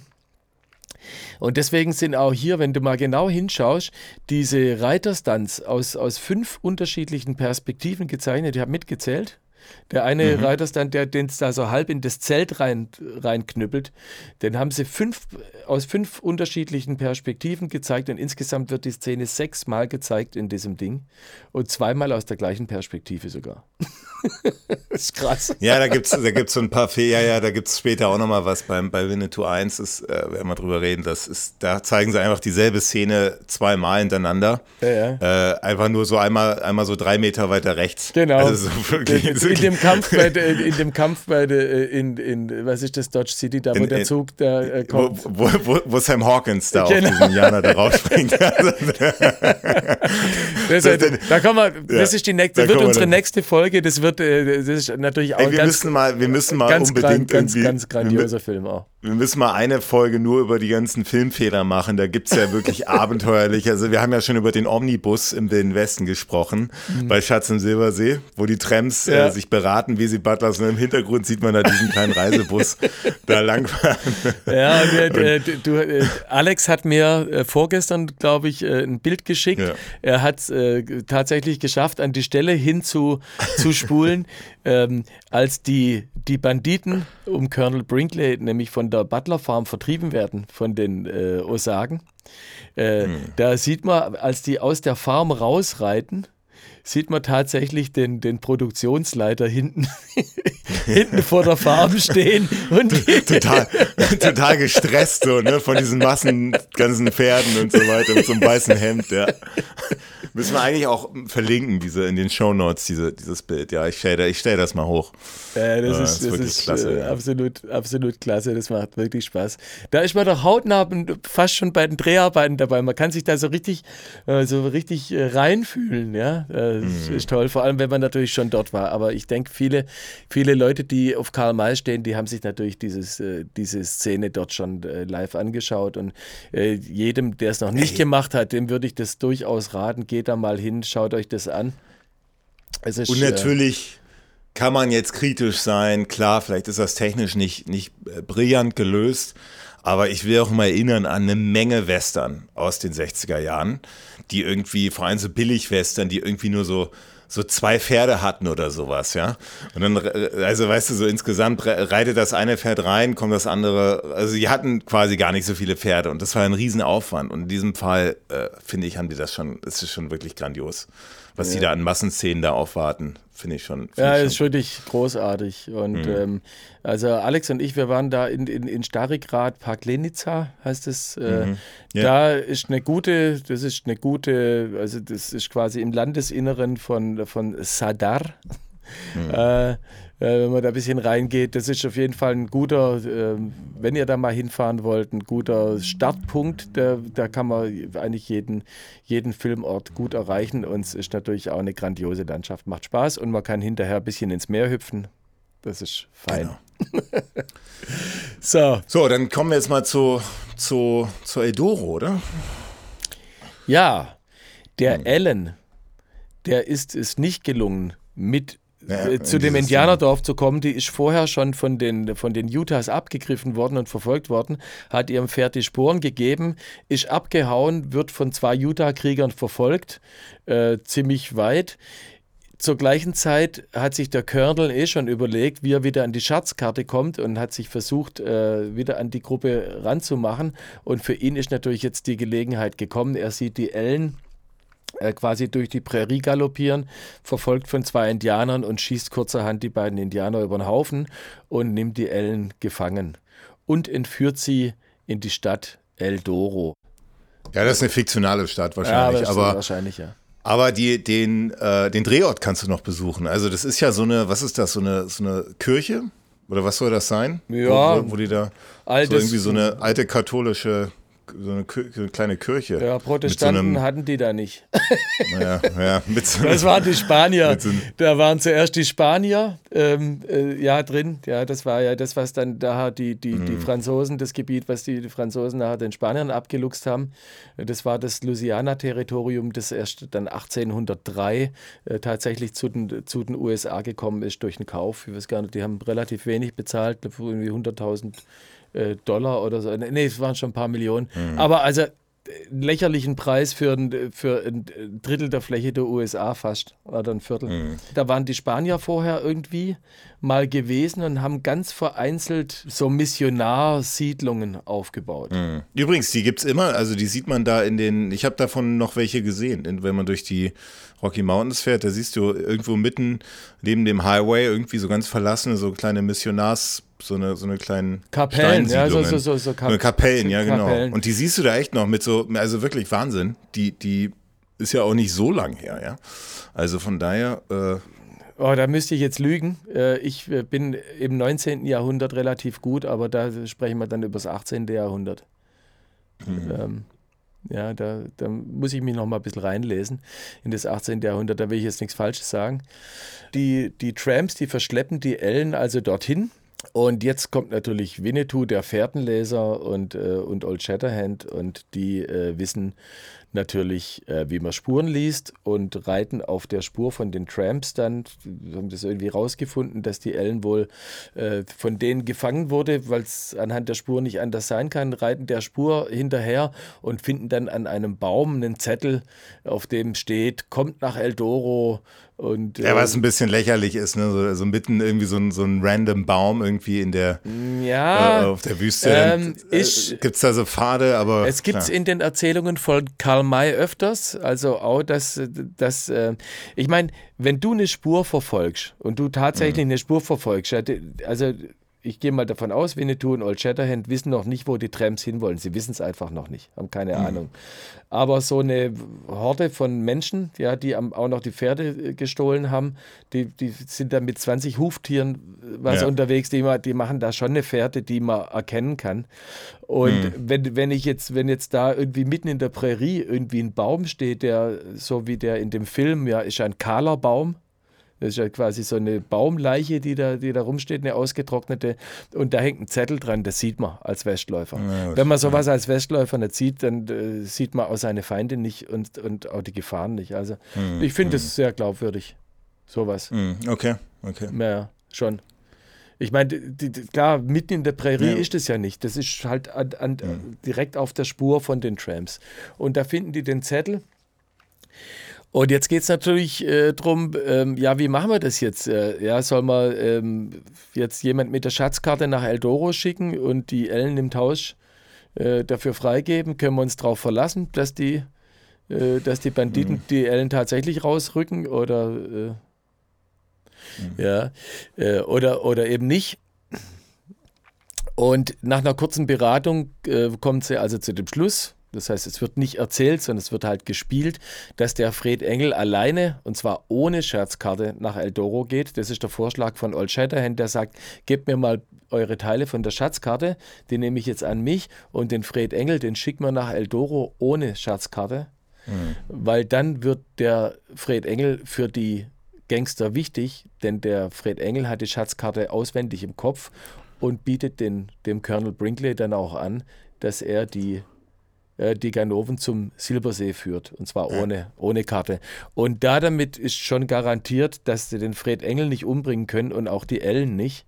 Äh, also das, das Faustpfand ist nur noch die Hälfte wert, sozusagen. Ja, diese Szene, die ich mal kurz so umrissen habe, die findet natürlich in der tollen Kulisse statt. Und was ist dir da aufgefallen in dieser, in dieser Ruine, in dieser Kirchenruine? Ja. Also, also zum einen im Film selber irgendwie diese billigen Kakteen, das haben wir ja schon mal angesprochen, diese Plastikkakteen. ich glaube, dafür habe ich ja auch schon äh, einen Castlepool verteilt, für, für, für, weil wir hatten ja auch am Ende, bei äh, ganz am Anfang mit der Postkutsche, wie die so durch die Prärie, ja. da hatten wir auch diese billigen, äh, diese billigen Kakteen. Ähm, hier sind die auch wieder da und jetzt sehen die noch plastiger aus als, als davor auch schon, also wirklich äh, schlimm. Aber, aber Eldoro, das kann man heute, also diese Kapelle da, die steht noch da heute. Also die ist jetzt halt total zugewuchert mit Bäumen und sonst was, aber dies ist alles noch so da, wie es ist. Also wenn du das vergleichst mal, diese ist ja sehr, sehr kahl alles im Film. Ja. Das ist jetzt halt wenn du dich erinnerst, wir sind da auch mal lang gelaufen, ja. da war rechts halt das neben dem Fluss, da ist halt alles voller Wald. Das ist jetzt ein kompletter Wald. Aber diese Kapelle steht da immer noch. Und das ist schon, äh, das ist schon cool so, ne? dass das immer noch so ein originaler, originaler Drehort ist. Also ja. so eine Originalkulisse eigentlich, ja. Äh, das fand ich, das fand ich super cool.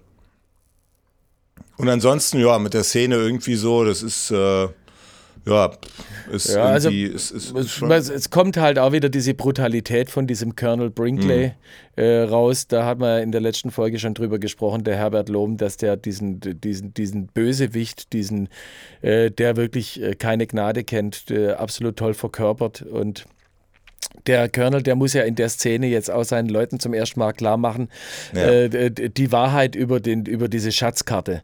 Das hat er ja vorher die ganze Zeit verschwiegen, weil er noch nicht wusste, wen, wen, wem kann er da vertrauen. Aber jetzt äh, sind die ja, haben sie richtig bei Butlers Farm richtig auf die, auf die, ich sag's mal auf Deutsch, richtig auf die Fresse gekriegt, haben die Hälfte ihrer Leute verloren und müssen sich jetzt echt überlegen, wie es weitergeht. Die sind alle fertig, die maulen die Leute, die, die mhm. sind jetzt tagelang geritten. Wahrscheinlich hatten sie wenig zu essen, haben wenig geschlafen und wollen sich jetzt ausruhen.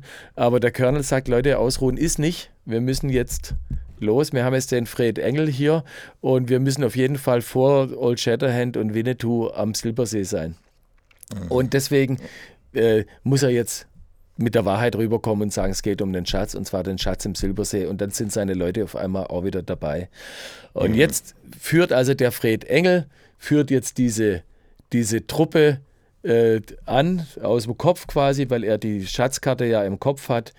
Und jetzt kommt diese, äh, ist eine sehr kurze Szene, aber sie ist einfach wunder, wunderschön von den mhm. Drehorten und von dieser fantastischen Musik von Martin Böttcher entlang von, den, von diesen Wasserfällen da bei Skradinsky Buk, das ist 200 Kilometer südlich von, von Sadar. Wahnsinn. Was, wie, wie kommt es für dich? Nee, Wahnsinn. Also diese ganzen Aufnahmen jetzt, äh, die vor allem von der Musik leben, von dieser tollen Tramp-Melodie ähm, die, die immer diese, diese, diese Schwenks dann und dann vor allem dieses langsame, dieses und dann reiten die da so langsam lang. Ich finde das, ich, es ist, ist, wahnsinnig schön einfach ja, anzugucken. Also wenn ich da äh, mal kurz, äh, wollte ich ja. später eh noch drauf eingehen, zu, zur Musik überhaupt mal. Also man muss sich, wenn, wenn man diesen Film auch bespricht, immer wieder vergegenwärtigen, in, mit, mit welcher großartigen Musik der unterlegt ist. Der, der Martin Böttcher, der hat das verstanden, ganz einfache Melodien Zu nehmen, die mit einem relativ gleichförmigen Groove ausständig zu unterlegen.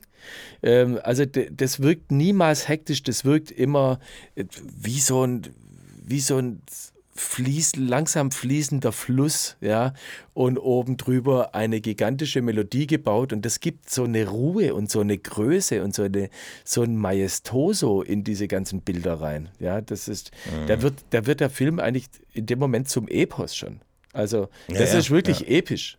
Das, äh, das, also das Edit, das, das fügt halt so eine, so eine emotionale Komponente noch hinzu. Und was ich vorhin so toll finde, ist natürlich alles hat so ihr eigenes Thema. Also Tramps haben ihr eigenes Thema, Old ja. Shatterhand hat ein eigenes Thema. Ja. Und das ist, das ist Wiedererkennungswert. Also es, so. ist, ist, es ist auch eine Sache, ja. die ich zum Beispiel bei, in der Theatermusik immer, immer mache oder mhm. immer gemacht habe. Es kommt darauf an, mit welchem Regisseur du arbeitest. Der muss es natürlich dann auch zulassen. Äh, aber ähm, um, die, um die Charaktere zu formen, ja. ja im, im, im Theater, und das ist im Film ähnlich, äh, um, um diese Charaktere zu formen, ist es natürlich toll, wenn, wenn die wichtigsten Charaktere ein eigenes Thema haben und das auch sehr charakteristisch äh, passt einfach, ja. Ja. Also deswegen immer, wenn es irgendwie brenzlig wird, wenn die, äh, wenn die Trams dabei sind und so, dann hören wir halt hier Trompeten und Hörner und, und, und, und Posaunen, die da richtig äh, unten Blech geben. Und äh, wenn wir die schöne Melodie vom äh, Winnetou hören oder, oder von, von, von, vom Hauptthema, ja, dann sind das natürlich Geigen. Ist ja ganz klar. Ja, das ist kam übrigens als Vinyl, ja, kam als Vinyl 1963 raus. Da gab es immer so diese also es war jetzt nicht, gab es nicht für einen Film und Soundtrack, sondern wurden immer zwei Filme zusammengefügt, quasi in, ein, in ein, zu einer Platte. Mhm. Und in dem Fall war das dann Winnetou 1 und der Schatz im Silbersee. Und äh, kann man sich auch überall kaufen, runterladen, in, in Remastered und alles. Aber es ist einfach noch äh, wirklich grandios. Es ist gemacht. immer noch taufrisch ja. und ich frage mich manchmal echt, mhm. äh, also wie, wie geil ist das denn? Ja, also, ja, ja. ja. Wie geil ist das denn? Ja, ja nee, absolut. Aber das, aber, aber das ist, ist, ist klar, bei, in dieser Szene kommt total zum Tragen. Habe ich mir übrigens auch aufgeschrieben, hier einfach die Musik äh, äh, wahnsinnig, wahnsinnig toll. Ja, also ähm, an der Stelle kann ich ja meinen Hawkins äh, schon mal für, für diese grandiose Musik verteilen, meinen ersten Hawkins. Äh, ja. Für den, wo wir jetzt gerade mal über die Musik gesprochen haben. Jetzt muss man natürlich mal überlegen, wie viele Hawkins kriegt der kriegt mal, weil wir werden wahrscheinlich jede, in jedem Film Hawkins an Martin Böttcher verteilen. Ja. Aber ich glaube, so müssen wir es auch machen. Ich glaube, er ja, verdient es ja, auch. Er, ja. er verdient es, absolut. Gut, also, jetzt äh, reiten die, äh, die einen zum Silbersee und die anderen zum Silbersee und es ist quasi ein, ein Rennen zum Silbersee. Ja. Wobei jetzt der Fred versucht natürlich, ähm, die, die Trams ein bisschen hinzuhalten und reitet da ein bisschen im Kreis rum und, äh, und, und, äh, und versucht ja, es dann ein bisschen Baum, zu verlamsen. An, an, diesem Baum sind wir schon vorbeigekommen. genau. Wir reiten im Kreis. Ja, genau. Ja, ja. ja und dann äh, redet er sich da ein bisschen raus. Naja, gut. Äh, genau, und äh, jetzt ähm, die anderen, die haben natürlich noch größere Probleme, denn die geraten jetzt in die Fänge von, äh, von den Sioux äh, nee, von den Utah-Indianern, mhm. äh, genau. denen ihr Dorf überfallen wurde. Und ähm, die kommen da bei einem Nachtlager, ist übrigens auch, auch schön gemacht, die Szene. Ähm, äh, die müssen natürlich auch mal campieren, äh, campieren und äh, das Nacht, äh, schlagen da ihr Nachtlager auf in so einer Senke. Und Eddie Arendt sitzt als Wache unten am, am Feuer mhm. und hört einen Stock Knar äh, knarzen oder da bricht äh, jemand mhm. bricht einen Stock in zwei und das ist halt ein Utah-Krieger, der sich anschleicht und dann macht der Eddie Aaron psch, psch, die schlafen doch alle. Die schlafen.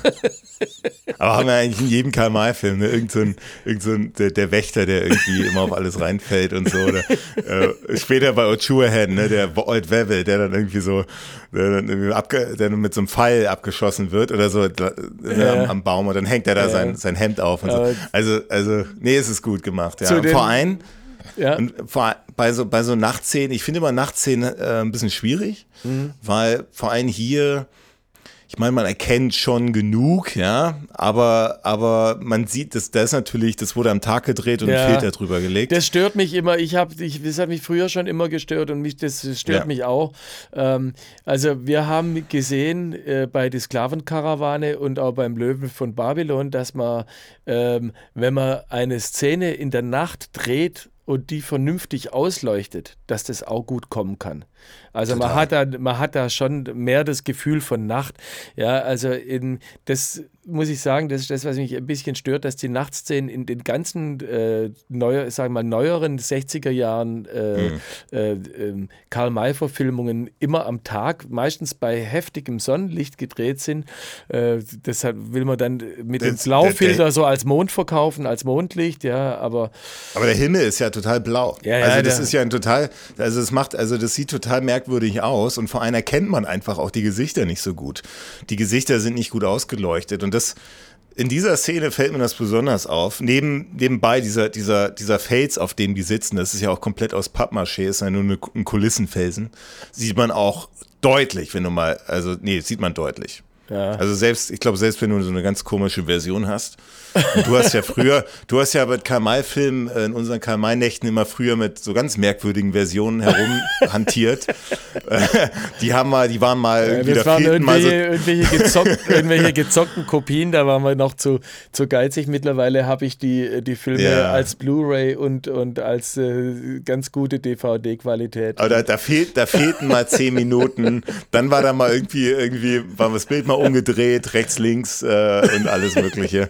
Und, äh, und selbst bei solchen, bei einer schlechten Qualität sieht man, dass es echt so billige, billige Kulisse nur ist, dieser Felsen. Warum auch immer, vielleicht haben sie da keinen, keinen anständigen Felsen gefunden, um das zu drehen. Ja, aber gut, also es gibt jetzt ähm, kaum mehr, also diese, diese Nachtszenen, die bekommen äh, von mir auch einen Castle Pool. Äh, des, Ja. Deswegen, weil, weil ich äh, und mit dem dritten Castle Pool tue ich mich ganz ehrlich gesagt schwer, weil jetzt äh, so richtige so richtige Böcke fallen, fallen mir in dem Film jetzt eigentlich gar nicht mehr auf. Also die zwei, die ich jetzt verteilt habe, das Utah-Dorf und die Nachtszenen. Äh, machen wir die Szene kurz, also ich will da noch mal kurz äh, drauf eingehen. mach das. Ich, hatte, ich hatte ja schon in der ersten äh, ähm, Folge von unserer, äh, von unserer Besprechung irgendwie an, angesprochen, dass ich das Drehbuch so genial finde. Und das Drehbuch Hm. ist, ist, ist auch in dieser Szene wirklich toll. Es geht in der Szene darum, dass äh, äh, Old Shatterhand und seine Gefährten von dem großen Wolf, von dem Utah-Häuptling aufgegriffen werden und der die quasi direkt ohne Verhandlung an Marterpfahl stellen will, weil er denkt, dass die, sie das Utah-Dorf überfallen haben. Und der Old Shatterhand schafft es natürlich mit seiner, mit seiner Figur. Der ist, das ist einfach ein Typ. Ähm, ja, den, den äh, Häuptling, der übrigens Ubuts Abats heißt, der große Wolf, geiler Name irgendwie, äh, davon zu überzeugen und das ihm glaubhaft zu machen, dass sie das Dorf nicht überfallen haben. Und dann sagt er, okay, wir reiten mit euch mit in das Dorf, aber nur als Gäste. Wir behalten unsere Pferde und wir behalten unsere Waffen und wir Ja. werden nicht gefesselt. Und der hat da quasi schon gewonnen und verspricht im Gegenzug dann, dass sich die Truppe aber dem Urteil des Ältestenrates äh, im, im Utah-Dorf dann unterwerfen wird. ja. Ja. Und diese Szene, die dauert im Buch 50 Seiten, 60 Seiten. Mhm. Das ist ein riesenlanger Zopf, wo sich äh, Merkt man, merkt man aber gar nicht im Film, ne? Das ist irgendwie so alles logisch ja, die, und die, die, stringent. die Szene wird auch nochmal anders, aber da wird der, der wird der Old Shatterhand natürlich zur absoluten Ikone hochstilisiert, der hier Mhm. ganz easy mit den Indianern, selbst mit den stärksten Häuptlingen umgeht, als wären es kleine äh, Bü Bübchen in der Schule, denen er jetzt nochmal irgendwie erklärt, wie hier das Leben so funktioniert im Wilden Westen, ja. Äh, das ist schon. Da hat sich der Karl May im Buch schon ganz schön überhöht. also, Aber ja, gut. ja, du- Aber, äh, aber diese, ich finde, ich, ich finde hier, also dieser, da entscheidet ja irgendwie so dieser Ältestenrat, ne? Ja. Und da, den, hast du gesehen, den fällt ja irgendwie so die Perücke fast vom Kopf. Hast du das gesehen? Also der Ältestenrat, das ist, ähm, das ist wirklich, das der ist, kriegt von mir einen Castle Pool. der der den, den hat, Ältestenrat. er auch echt verdient. Also stimmt, das kommt einem so ein bisschen vor wie in der Geisterbahn, so auf, Ja, genau. Jahrmarkt. Also diese Perücken, die sitzen überhaupt nicht auf den Köpfen richtig. Und auch die, die, sitzen- Feigen die von den so Typen, über. wie die, wie die gucken, die sehen also alles andere als intelligent aus. Da haben sie ja, genau. irgendwelche, irgendwelche, keine Ahnung, ich will jetzt da keine, keine Berufsgruppe Mhm. irgendwie niedermachen, deswegen halte ich jetzt lieber meinen Mund. Achso, du willst den, den Berufsgruppe der Älte- Ältestenrates. Aber dafür, aber da, also es ist schon, ist schon, ist schon wirklich mies gemacht, der Ältestenrat. Aber was ich richtig gut finde, ist der Häuptling rollender Donner. Ich finde, das ist der, also der spielt das richtig gut, der guckt immer sehr grimmig. Aber, aber ich finde, der Verwechsel, verwechsel, verwechselst du den mit, mit, mit dem großen Wolf? Du meinst oh, der, mit dem großen Wolf. Ja, ja, ja, großen ja, Wolf. ja, der, genau, große, den der große Wolf, der, der ähm, Nee, ich finde, an dem wir, also das ist ja der, der, der, äh, ähm, Gegen Old Shatterhand kämpft, Gen- genau. Genau. Ich finde, der macht das, der macht das grandios. Ich finde, der, der hat einen wahnsinnig guten Körper. Er, er spielt das wahnsinnig gut. Ich finde alle in vielen Kamal-Filmen, die, die Auswahl dieser, dieser Krieger immer in diesen Zweikämpfen, ich finde die grandios. Haben wir später noch äh, Gojko Mitic etc. Mhm. Und deswegen, und ich finde, der, der, der, der spielt das wahnsinnig gut. Das ist irgendein. Der spielt, es, der spielt es sehr gut, aber eigentlich müsste man noch einen Castlepool verteilen und zwar für die Synchronstimme vom, vom äh, äh, Ubuts Awaz äh, oder Ubuts Abaz, je nachdem, ja, okay. wie man den nennt. Die Synchronstimme ist halt so ein, so ein Jugoslawendeutsch. Und ja. das, äh, ich, ich weiß nicht, weißt du, ich, wo, weiß. ich weiß nicht, wo das herkommt, weißt du, irgendwie. Ich ja. denke halt, Junge, das ist irgendwie der Häuptling von so einem Stamm und der kriegt irgendwie so einen, so einen komischen, äh, also man möge mich bitte nicht hassen, wenn ich das sage, aber äh, so ein, so ein, so ein, so ein Osteinschlag Deutsch kriegt er irgendwie mhm. als Synchronsprecher. Ich finde, das passt halt null. Das, das passt gar okay. nicht. Ja. Aber Stichwort Synchronsprecher. Wollen wir mal ganz kurz einen Ausflug in den Synchronsprecher machen? Ganz kurz? Ja, gerne. Okay, perfekt. Winnetou. Was glaubst du, jetzt mal so, ich weiß nicht, wie, ob du, ob du dich da vorbereitet hast, wahrscheinlich nicht, deswegen stelle ich dir jetzt mal so spontan die Frage, was glaubst du, wie viele Synchronsprecher Winnetou hatte, so über alle Karl-May-Filme mit Winnetou hinweg? Einen oder mehrere? Also ich würde mehrere tippen, weil mir, weil er spricht mhm. ja eigentlich in der Regel auch nicht sehr viel. Ja, ja, aber trotzdem spricht er ja. Und da, wenn er spricht, dann hat es ja natürlich Gewicht. Aber mehrere, da, äh, da hast du recht. Der hat genau drei Synchronsprecher gehabt über die, über alle Filme hinweg. Mhm. Ähm, also in diesem Film war das Herbert Stass und äh, dann Christian Wolf, der übrigens auch mal äh, äh viel Terence Hill gemacht hat und okay. Äh, Thomas Eckelmann. Okay. Und äh, alles Namen, die mir nichts sagen. Ja, pass auf, aber dir sagt jetzt zu Lex Barkers Synchronstimme, also in diesem Film ist das ein anderer Synchronsprecher als in allen Filmen, die noch mit Lex Barker kommen werden. Ähm, in diesem Film hat das Horst Niendorf gemacht. Mhm. Äh, aber ansonsten, ich meine jetzt, ne, so in Winnetou 1 und so weiter, wir können dann auch noch drüber sprechen, aber das war es Gerd Günther Hoffmann. Okay. Und weißt du, wer, also Vielleicht erinnerst du dich noch ein bisschen jetzt. jetzt hör mal, wenn du an die Stimme glaubst, kannst du dich noch erinnern, welche anderen Schauspieler der noch gesprochen hat? Wer jetzt? Der in. Äh, also der, der von Dick Barker in den nächsten Winnetou-Filmen. Es ist dieselbe Synchronstimme, die es Sean Connery gemacht hat, Paul Newman, Tony Curtis, William Shatner. Oh, okay, okay, okay. Muss ich, mal, muss, ich, muss ich mal drauf achten, ne? Ja, ich, ich, ich achte also was, weil gerade in diesem Film haben wir auch schon in der, in der, in der Vorbesprechung gemacht, ähm, äh, dass, dass eben so viele, weil es so ein internationales Ensemble war und die haben alle ihre eigene Sprache gesprochen. Also Winnetou hat Französisch gesprochen, Lex Barker hat äh, Englisch gesprochen, Getz Georg hat Deutsch gesprochen und so weiter und das musste dann natürlich alles synchronisiert werden, ja, damit es, auch, damit es eben alles stimmt. Und deswegen ist die, die, die Synchron- Aufnahmen in dem Film. Das ist wirklich das ist ein essentieller Bestandteil der, der Kamal-Filme mit, mit, äh, mit Winnetou, weil, weil eben, ja, weil das so international einfach war. Crazy, was du alles weißt. Aber ja, wie gesagt, du bist ja. der, du bist ja der Freak, was das, was das Filmische angeht. Das äh, finde ich immer wieder toll, auf was man alles noch achten kann. ja, absolut. Aber, wir, aber wie gesagt, jetzt kommen wir mal noch mal ein bisschen zum Zweikampf, der auch ganz gut gelungen ist, finde ich. Äh, ja, oder, also ja. Ähm, genau, die Story, wie gesagt, die werden, ähm, die werden an dem, an dem Felsen quasi äh, oder erklären sich hm. bereit, äh, mit den Utahs mitzukommen und äh, ähm, und kommen dann in das, äh, in das Utah-Dorf, wo der Ältestenrat entscheidet, äh, dass es einen Zweikampf geben soll zwischen Old Shatterhand und dem, und dem Häuptling. Ähm, mhm. Und jetzt kommt es zu diesem Kampf. Und der Kampf soll stattfinden, indem um einen Pfahl dieses, dieses Lasso gewickelt wird, wissen wir alles. Äh, und dann kriegen die ein Messer und, und einen Tomahawk. Wie findest du den Kampf?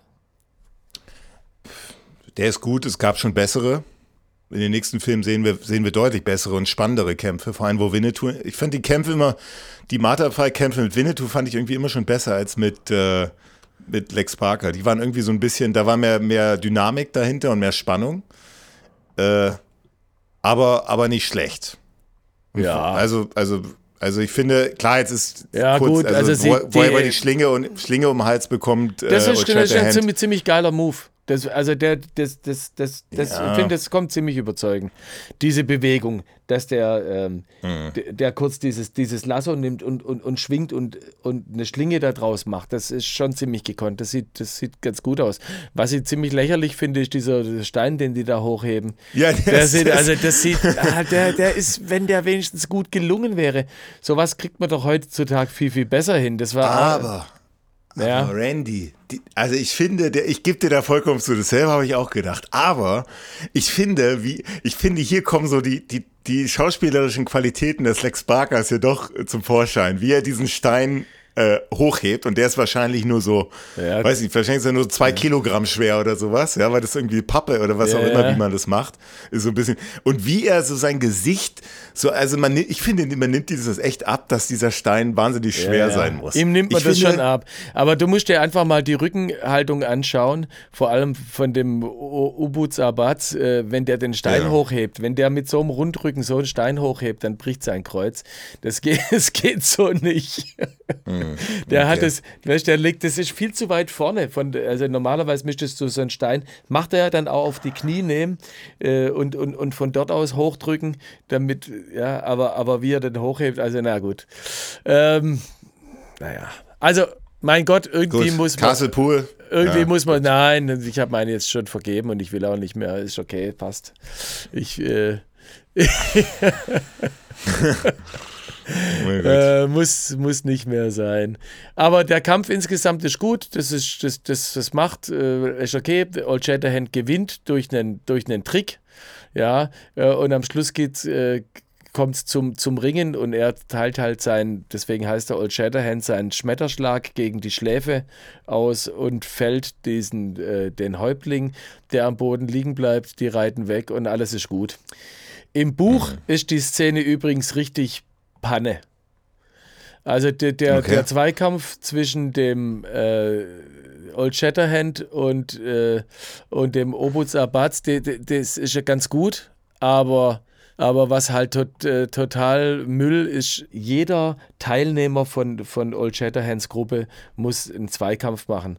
Die ein, der eine muss laufen, der andere muss äh, wettschwimmen und so. Und wie das Karl May erzählt, ich finde, das, das ist die schwächste Stelle im ganzen Buch ähm, die, er, die er da bringt, weil äh, das einfach lächerlich ist, dass irgendwelche äh, Superschwimmer äh, und Superläufer irgendwie gegen, gegen solche Wäschmänner, die den ganzen Tag im Sattel sitzen, äh, antreten und die müssten eigentlich gewinnen, aber Und der naja. Film, der Film löst es natürlich so, oder alle kommenden Filme auch so, ne? Einer, äh, hier gibt es einen Zweikampf und wenn du gewinnst, dann sind auch deine Freunde frei. Genau. Das ist natürlich die Lösung und das finde ich, finde ich jetzt nicht schlimm. Also ich weiß Nee, nicht, das, ob ich ist, das haben sie gut gelöst. Das wird, wird wäre sonst auch zu arg in die Ja. Länge gezogen. Genau. Und jetzt hat der, ähm, der Old Shatterhand hat den, den, den großen Wolf gefällt. Die, die rennen weg, werden aber, und jetzt kommt der rollende Donner, nämlich von dem zweiten Häuptling der Utahs verfolgt, während der äh, der erste quasi noch im Koma liegt, verfolgt der zweite Häuptling jetzt äh, ähm, genau. Aber es sind ja eine Menge, Menge, Menge Häuptlinge. Da bringt man schon mal was durcheinander, Randy. Ja, ja, kann, Rollender kann, Donner, ja. kann passieren. genau. Okay, machen wir die Szene schnell durch, damit wir zum Silbersee kommen. Äh, ist aber Ja, eine komm. wichtige Szene, vor allem, weil sie, äh, also die, die reiten weg, der Winnetou bleibt zurück äh, und schaut sich das Ganze von der Ferne an und bemerkt also, dass, die, dass Old Shatterhand und seine Gefährten von äh, Utahs verfolgt werden und ähm, bespricht sich dann kurz mit dem Old Shatterhand und ähm, äh, so, ja, also wir müssen die jetzt in eine Falle locken, weil wir müssen zum Silbersee kommen und zwar am besten bev- bevor den anderen. Wir haben nicht so viel Zeit, aber wir müssen die Utahs loswerden. Ja, Winnetou übernimmt es und der Winnetou lockt die Utahs jetzt in diese in diesen Canyon und diese Canyon ist natürlich wieder das Tal des Todes bei Starigrad Paklenica. Ja, den können wir, haben wir schon mal drüber gesprochen, da Ja. können wir, den kannst du eigentlich so ablaufen und da sind sogar noch so eine, so eine, so eine, äh, so eine, so eine Schilder überall, wo irgendwie die aber jetzt nicht genau präzise aussagen, was hier gedreht worden ist. Da steht immer nur Winnetou drauf. Also Ja. muss man dann, diese, Auf, diese Arbeit muss man schon selber machen, dann äh, zu überlegen, was wurde hier gedreht. Also ich habe dir Ähm, vorgestern ein wirklich Film, ein, ein, ein Bild geschickt. Äh, ähm, Ja. da, wo, ich, wo ich so ein Selfie gemacht habe, das ist genau die Stelle, wo Sam Hawkins und Old Shatterhand auf die Utahs lauern, die da an, an, an, den, an den Steinen. Also man muss sich das so vorstellen, dieser Canyon, der geht schon einige Kilometer lang, steigt immer leicht an, ist ein, ein Steinweg. Äh, weiter unten äh, fließt noch so ein, so ein Flüsschen, da ist es auch bewaldet. Und äh, das ist quasi so kurz bevor es dann nur noch felsig wird, legen die sich also auf die Lauer und warten auf die Utahs, die vom Winnetou in, dieses, in diesen Canyon gelockt werden. Ja? Und die müssen sich im Endeffekt ergeben. Und äh, der rollende Donner versucht, den Winnetou zu erschießen, also ihn quasi aus der Deckung zu holen und zu sagen, warum versteckt sich diese feige Sau von Winnetou hinter dem Felsen und so. Das kann der Winnetou natürlich nicht auf sich hängen lassen, äh, tritt hinter dem Felsen vor und der rollende Donner legt auf ihn an, will ihn erschießen und wird auf einmal vom großen Wolf, von seinem eigenen Oberhäuptling erschossen, weil er die, sich gegen die Abmachungen gewendet hat und unehrlich wurde. Ist auch wieder so ein Karl-May-Element übrigens, ja, dass äh, diese Unehrlichkeit nicht geduldet wird. Also Lügen und, und Falschspielen und so wird, wird nicht geduldet. Ja, gehört, gehört nicht zum, zu einem guten Charakter.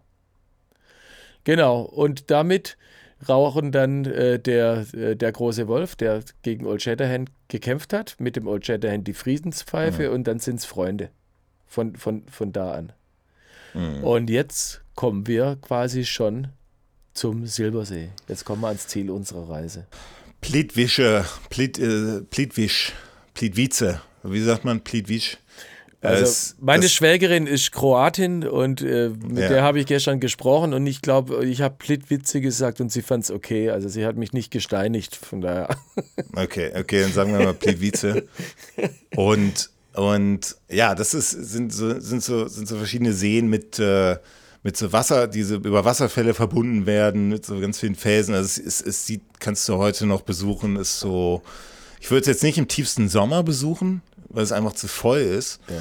Aber das ist schon einfach ein wahnsinniger, Also es hat eine wahnsinniger Drehort. Felsenkulisse außenrum. Es liegt äh, Ja. auf der Rückseite von dem, von dem Winnetou-Massiv, quasi auf der anderen Seite von diesem Bergmassiv, äh, Richtung Bosnien schon, also kurz, kurz Ja. Richtung äh, Herzegowina äh, darunter. Und ähm, das ist wirklich äh, großartig. Wer noch nicht dort war, auf jeden Fall hingehen oder sich zumindest mal Bilder anschauen und dann Also es sieht noch genauso aus. Das Wasser ist noch genau, ist so blau wie in dem Film. Das glaubt man nicht, aber es ist einfach Ja. so. Ich bin sogar mal in, in den, in den Silbersee mal reingesprungen, aber dann dauerte es nur so zehn Sekunden, bis da irgendwelche welche Aufpasser da kamen und sagen, ich soll wieder raus. Ja. Aber das ist, ist, schon, ist schon eine wahnsinnige Kulisse. Also Und, wenn, wenn, äh, wenn man schwimmen will, dann muss man ein paar, paar Stufen hoch. Das sind ja quasi immer so kleine Seen, die sich dann wieder Ja, in den genau, nächsten ja. See ergießen. Und wenn man dann weiter oben ist, da fällt es keinem auf. Ja, da kann man schon auch mal die Füße rein, reinhängen und so. Das ist okay. Ja, ist schon, das ist schon Also nie schon am. Wochenende hingehen, ist der größte Fehler, den man machen kann. Ja, ja, Am besten vormittags an einem Montag. genau. Genau. Also Landschaft ist großartig und auch hier wieder diese äh, wunderschöne orchestrale Musik, die jetzt ein neues Thema bringt. Jetzt kommt äh, der Silbersee. So Glocken, das sind so Glocken, ne? Ja, sind ja, Das das ist so- das ist eine, ganz ätherische. Triangeln. Ja, da kommen alle möglichen äh, klingenden äh, Schlaginstrumente mit, äh, mit rein. Dann kommen, äh, kommen Mhm. Woodwinds rein, also Holzbläser. Und, ähm, und ganz fein gespielte äh, Geigen, die, die, die die Seiten nur so anstreicheln. Ja, Mhm. äh, und, da, und da klingt es halt sehr, sehr ätherisch. Also es ist total, total geil gemacht. Was könnte denn der Zusammenhang sein, wieso, wieso Martin Böttcher das so gemacht hat? Durch das Wasser, durch dieses, dieses klare Wasser und, im, und nee, der Schatz natürlich. Der Schatz durch das Ja, Gold, ja, das vielleicht Gold. dieses klingende, dieses Ding, ja, so ein Also bisschen. auch die, die Lichtreflexe auf dem See, die haben sie auch ein super Mix, ein, ja, nee, haben, sie- haben sie genau. eingefangen, ja, diese äh, und ich sowas, solche, solche, solche, diese, dieses, dieses Schimmern, dieses Flimmern. dieses Schimmern, ja, ja, in, in au das hat, auditiver er, das, Form. Ja, das ja, hat, das hat äh, Martin Böttcher, glaube ich, also also ein Mix aus so Schatz und Sehen. Also See, Silbersee, Schatz im Silbersee. Irgendwie so eine diese, diese Melodie. und, und, Ja, und genau. auch ein bisschen, auch so ein bisschen wie so, äh, sagen wir mal, so ein, so ein, das ist schon fast ein paradiesischer Sound. Wir sind jetzt in, in unserem Paradies angekommen, ja. Äh, so, äh, so, es Ja. ist schon, äh, es macht was mit einem. Es lässt einen nicht unberührt, wenn man es hört. Und wenn man Nee. die Bilder dazu sieht, da, äh, da klappt einem einfach, wenn man das zum ersten Mal sieht, einfach der Unterkiefer runter und man denkt, geil, wo ist denn das? Ja, da Und das Tolle ist, hier wird ja auch ein neues Thema eingeführt. Also, Ja, das, genau. äh, das- also das heißt ja, also das, das, das macht ja auch einen guten dynamischen Film aus. Äh, das ist jetzt wird nicht wieder so ein altes Thema, was wir schon von Anfang an kennen, sondern das ist ja ein neuer, neuer Platz, ein neuer Ort. Es baut nochmal neue Spannung auf. Also das noch mal fand so ich zum Beispiel bei Ulrich Sommerlatte in, in der Sklavenkarawane, äh, fand ich einfach schlimm, dass er ein Thema, das mir eh schon nicht Ja. übermäßig gut gefallen hat. Er hat es zwar gut arrangiert und so, also über das Arrangement möchte ich gar nicht äh, meinen mein Stab brechen, aber es, es ist ein drittklassige, äh, drittklassiges Thema als Hauptthema von einem Film, das quasi Mhm. 20 Mal wiederholt wird in allen verschiedenen äh, Fassungen und das äh, einem mit der Zeit dann schon echt auf den Sack geht. Und Entschuldigung die Ausdrucksweise, aber es ist äh, tatsächlich so. Ja, irgendwann kann Nee, es aber, es geht, nicht mehr aber es hören. geht einem einen halt auf den Sack. Man ja, also es ist halt so. Aber das macht es, also das finde ich echt so, es bringt nochmal wieder so eine neue Frische in den Film. Ja, jetzt. Und jetzt absolut. wir- Jetzt, es es, ist- ist, es ist einfach Heaven. Jetzt geht, jetzt geht hier echt nochmal ein Licht an, ja. Ja, ja. So. Also wirklich, also wirklich Wahnsinn, ja. Und jetzt, ähm, ja, jetzt kann man sagen, jetzt bauen die Trams ja den, äh, das Floß zusammen, ne? Jetzt diesen äh, sind Wäldern, die ne? Trams äh, da und ähm, jetzt hat der Fred Engel hat die da hingeschafft. Die Ellen, die macht sich da schon ein bisschen ins Hemd, ähm, weil, weil, äh, ja, weil Old Shatterhand und Winnetou noch nicht da sind. Die sind jetzt am Silbersee, jetzt geht es Mhm. ums Ganze. Und äh, sie sind immer noch nicht gerettet worden. Ähm, und der, der Fred Engel, während die dann, äh, also die Trams bauen das Floß und Fred Engel macht sich, macht sich los und versucht mit, mit Ellen zu fliehen. Und äh, das ist nur eine ganz kurze Szene, und die hätte man eigentlich nicht besprochen, besprechen müssen. Aber die beiden schwimmen eben durch den Silbersee. Und da kommen wieder diese mega Farben von diesem See, dieses, dieses Blau, das kann man sich gar nicht äh, vorstellen, Also vor wenn allem, man es wenn sieht noch so aus. gesehen hat. Ja, das- es sieht noch so aus. Und vor Wahnsinn. allem, also, also das und also diese Kombination zwischen dieser Landschaft und dann auch dem Körper von Götz George, ja. das ist schon wirklich sehr ästhetisch. Kann man nicht anders sagen. Ja, Kann ja. man nicht anders sagen. Also, also wirklich, wirklich, wirklich grandios. Werden dann leider halt wieder erwischt dabei. Ja, ne, sie beim werden sofort wieder erwischt. Deswegen habe ich ja gesagt, Aber- die, die Szene ist für den Film überhaupt Ja. nicht wichtig, aber man, äh, äh, ich glaube, die haben das reingenommen, um einfach nochmal dieses grandiose Wasser einfach nochmal richtig geil zu Ja, zeigen. ja. Ja, das, das ist leicht von, von oben, von einem Felsen äh, runtergefilmt, also vielleicht von 10 Meter Höhe und man schaut richtig in das Wasser rein, wie die beiden da schwimmen und das ist äh, einfach ein großartiges Bild, ist echt was fürs Auge. Wie du vorher gesagt hast, man kann den Film fast an jeder Stelle anhalten, sich das Bild anschauen und, und findet immer eine, eine großartige Bildkomposition und Mhm. ein tolles äh, Motiv da drin. So, Ja, die bauen dann dieses Floß zusammen, ne? So, so Ja. relativ unkompliziert und fahren dann quasi, das ist so eine, so eine was ist das, so eine, so, so eine Höhle, Höheneingang. Als du beim Schatz im Silbersee warst, also bei den, bei, in diesem See, du warst auch mal in der Höhle drin, weil das ist ja tatsächlich eine ich, reale ich Höhle. war nicht in der Höhle drin. Okay. okay. Ich habe sie aber. gesehen. Du, war, du warst drin, okay, berichte. Ich, ich habe sogar, ich habe sogar, ja, das ist einfach, das ist eine Höhle, wo du so denkst, da geht's dann noch so relativ tief rein. Das geht's leider nicht. Also ist, kannst du vielleicht zehn Meter ein bisschen reinlaufen und dann, äh, dann war's das auch. Dann ist also da, das ist quasi ist nur da so ein Ende. überhängender Fels. Aber es gibt so von mir so ein Foto, wie ich, wie dieser, wie der Wächter des, des Schatzes sozusagen da stehe und meine rechte Hand so hochhebe. Äh, kann ich vielleicht Also da, diese, diese Verarsche vom Bully ist natürlich auch großartig. In der Schuh des Manitou ähm, wird Ja. diese Szene, wo die Tramps dann also mit dem Floß über den, über den See drüber gehen und äh, die laufen dann in die Höhle rein. Und Mhm. da steht der Indianer und sagt quasi, hebt so die Hand und sagt, also hier geht's nicht weiter. Und die, die Verarsche in dem Bully-Film, äh, der, der, der Schuh des Manitou, da machen doch die beiden Indianer das Echo. Halt. ja, stimmt, ich halt, erinnere mich. halt. Ja, ja. ja, ja, stimmt, ja. Das ist genial. Es ist ja. einfach genial.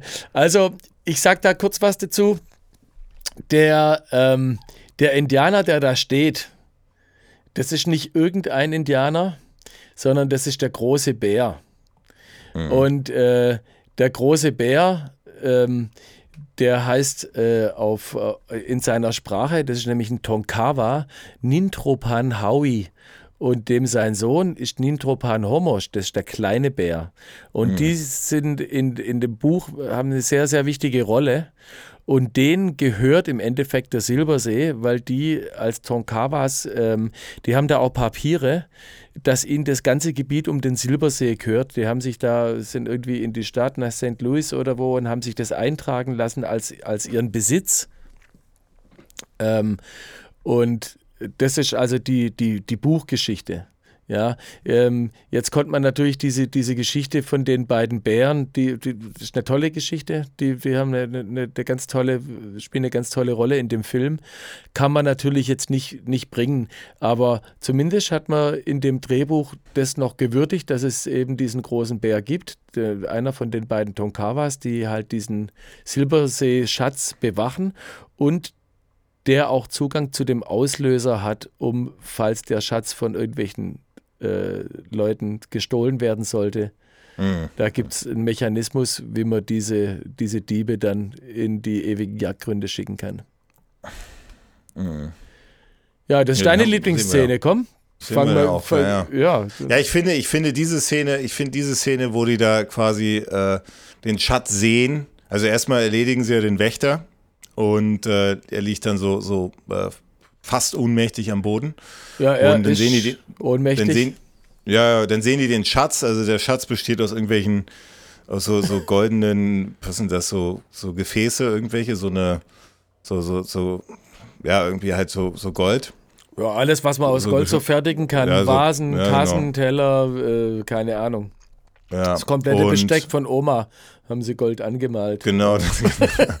ja, es, man sieht manchmal, dass es, dass es Plastik ist. Sieht man ein bisschen an der, also irgendwie sieht das ein bisschen wie Plastik aus. Ich glaube, das liegt vielleicht an den Reflexionen oder so. Ich weiß es nicht. Ja, ich finde, dass ähm, es ein ähm, bisschen matt rüberkommt. Also wer, wer, wer mal so einen Goldbahn gesehen hat und Gold mhm. läuft ja auch nicht an. Ähm, Stimmt, deswegen, ja. das ja. ist ja das edelste Metall, das wird im Endeffekt an der Luft ja von, vom Sauerstoff nicht angegriffen und kriegt deswegen auch keine Patina. Da kannst du also ein Stück Gold irgendwie, äh, kannst ein Jahr lang irgendwo rumliegen lassen, von mir aus sogar im Regen, da, da, das rostet nicht, das wird nicht angegriffen. Das, ja. Deswegen ist das ja so wertvoll, dieses, dieses, dieses Material, unter anderem, ja. Aber ich finde bei der Szene jetzt, ähm was wir, was wir sehen, es ist so ein bisschen, also irgendwie, also ich finde, das ist so eine Metapher zum Kapitalismus, finde ich. Okay. Weißt du ein bisschen, weißt du ein bisschen, was ich meine? Also ein bisschen ja. so, der eine, also der, der, der, der, Colonel? eigentlich, äh, der, der Körne, wie ist das? Brinkley. Die erledigen sich eigentlich, mhm. eigentlich, willst, willst, du kurz die zusammenfassen? Was, was sagen die? Sagen irgendwie, also erledigen sich ja dann eigentlich gegenseitig dann. Ja, im Endeffekt reden die gar, also so wie, die reden eigentlich gar nicht viel. Die sehen den Schatz, ja. den fällt der Unterkiefer runter. Jeder will als erstes am, am Schatz ja. Äh, vorne sein. Colonel Brinkley äh, stellt sich natürlich mit dem Rücken zum Schatz und will den gegen seine Mitstreiter, insgesamt sind vier in der Höhle, verteidigen. Die fallen dann übereinander her und die hatte einfach dieser, diese, dieses, äh, diese Gier, diese endlose Gier nach dem, nach nach Reichtum, äh, hat die so blind gemacht, dass sie sich gegenseitig umbringen. Und all der letzte, der Colonel Brinkley, der zieht dann auch, glaube ich, noch einen Revolver und, und schießt noch einen. Nee, dann sagt er halt, deine sagt halt, irgendwie ist doch was für alle da. Ah. Und, und dann äh, Colonel Brinkley schafft es aber und er schießt dann irgendwie alle. Und ich finde, das ist so, kann man schon so als Metapher verstehen, so, ne? So, dass man sagt, also weil es eben, weil die Gier des Menschen vielleicht doch irgendwie stärker ist als der Drang, also selber vielleicht auch die Dinge zu haben, als jetzt irgendwie zu teilen, ja. Mhm. Dass es irgendwie vielleicht doch tief im Menschen drin ist, so. Und am Ende erschießt er ja seine ganzen, seine ganzen äh, Mitstreiter. Äh, Mitstreiter. Mhm. Und das ist schon, also nicht schlecht. Und vor allem bei der Szene, wo, wo, wo er dann sich, also Colonel Brinkley auf, auf, aufsteht und dann an, anfängt zu schießen, das dann, dann setzt diese Martin Böttcher Tramp-Melodie wieder ein. Ja. Er guckt da nochmal kurz auf, die, wie die sich da gegenseitig, äh, also die, die Mitstreiter untereinander sozusagen äh, bekämpfen und er schießt hier. Also wirklich grandiose Szene, finde ich. Aber leider, ne, das ist auch wieder so ein bisschen Kapitalismus, dann hat er alles und dann. Äh, Ja, aber du, äh, also was, was da auch wieder, also der Herbert Lohm, der spielt diese Rolle wirklich äh, bedingungslos gut. Also durch, durchweg äh, hat er immer diesen, ja ich weiß gar nicht, so einen fiesen, leicht gelangweilten äh, Gesichtsausdruck, der diese Verachtung gegen seine Mitmenschen ja. permanent zum Ausdruck bringt, ja. Der hat, der hat für seine, also Empathie gibt es bei dem Mensch nicht, der hat, der hat nur noch Verachtung übrig für, für alle anderen. Ja. Und, ähm, und das, das spielt er auch in dieser Szene großartig. Und dann wendet er sich natürlich rum zu dem, zu dem Schatz äh, äh, und, und will, den, will den anfassen. Und in dem Moment wacht der große Bär aus seiner Ohnmacht wieder auf und äh, ist zwar schwer verletzt, aber äh, robbt zu diesem Mechanismus, zu dem Hebel und zieht an dem Hebel und der Colonel Brinkley versinkt mitsamt dem Goldschatz im Morast und geht unter und am Schluss sieht man nur noch mhm. eine Hand oben, äh, so typisch, so wie auch bei, äh, bei Herr der Ringe, ja, wenn, wenn der Gollum quasi da versinkt, am, am Schluss sieht man noch den Ring und dann plopp, ist, ist es weg. Äh, ich weiß nicht, äh, ob sich Peter Jackson eine Anleihe genommen hat vom. Nein, ich glaube weniger. glaube also, ich auch nicht. Also man muss ja sagen, der Schatz im Silbersee ist ja schon äh, ein europäisches Phänomen. Wobei Tarantino hat mal erzählt, dass der, der hat sich den angeguckt, den fand er auch ziemlich gut, hat sich da auch inspirieren lassen von. Okay. Aber das ist natürlich aus der Sicht von Amerikanern, das ist natürlich äh, äh, ja, European Western, äh, also, also das sind schon andere Western. Also, man, also, schaut also, sich, man schaut sich äh, als Amerikaner kaum deutsche Filme an, oder?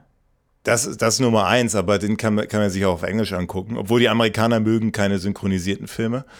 Aber du hast halt, äh, ja, also für, für, für der deutsche Western unterscheidet sich natürlich grundlegend vom Italo-Western. Aber, aber er hat sich den angeguckt, äh, Tarantino. Ich habe sogar mal Tarantino, das, ich habe den mal einmal getroffen, als ich in meiner früheren Zeit als, als Journalist.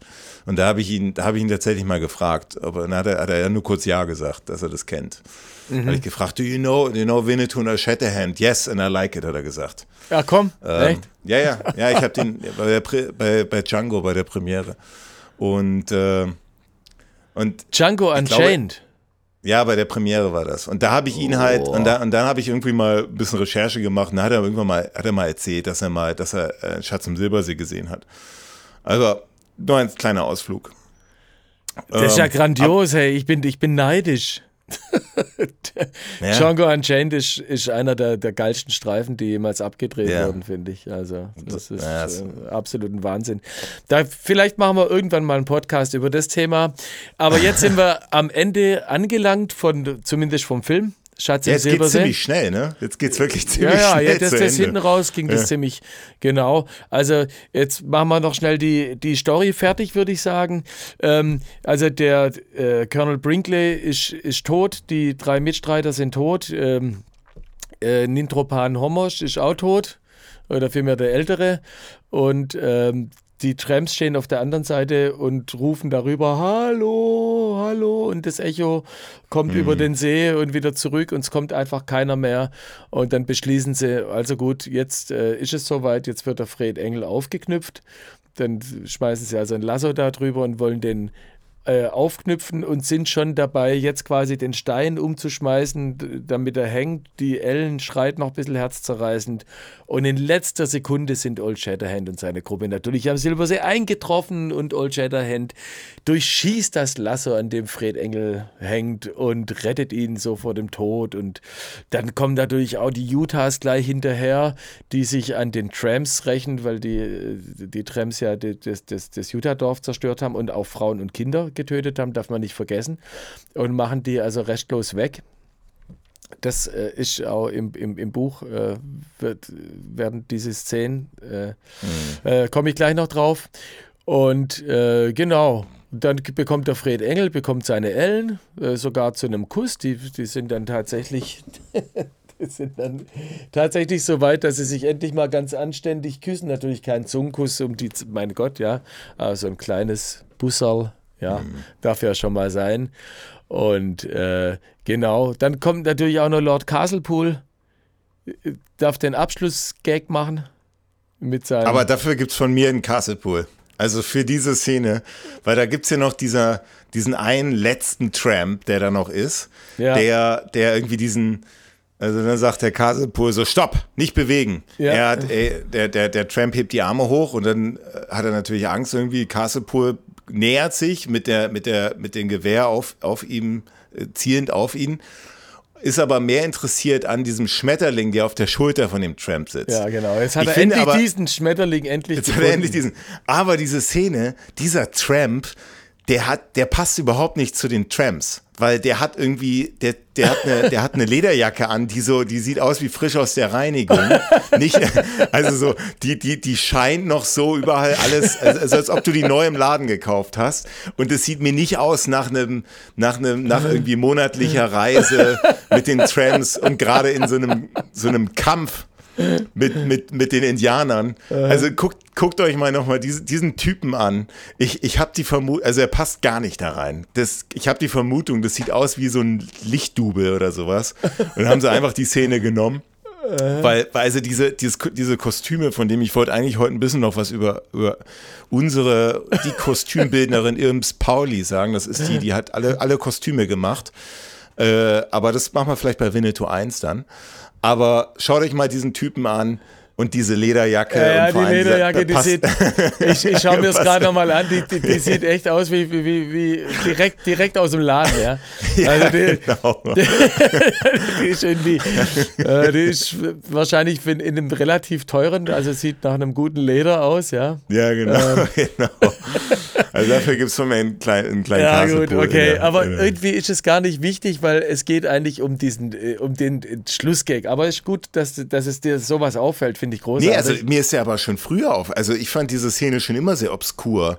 Äh, auch, auch als Kind, als ich die gesehen habe. Ich habe gedacht, irgendwie passt diese Szene hier nicht in diese Handlung hier gerade. Irgendwie, irgendwas stimmt da nicht. Ja, weißt, witzig, also ich meine, äh, die, die, die Szene, ähm, Man muss ja- auflösen. Ja, man muss, man muss auflösen, Problem ja, man muss die, die, diese ganzen Sachen auflösen, man muss überall äh, auf jeder Ebene ein Happy End schaffen und vor allem äh, kommt da ja auch wieder der Running Gag erst noch, weil die Szene startet ja damit, dass der, ähm, dass der Lord Castlepool da mit, seiner, mit seinem Gewehr durch das Wasser im Silbersee wartet Ja.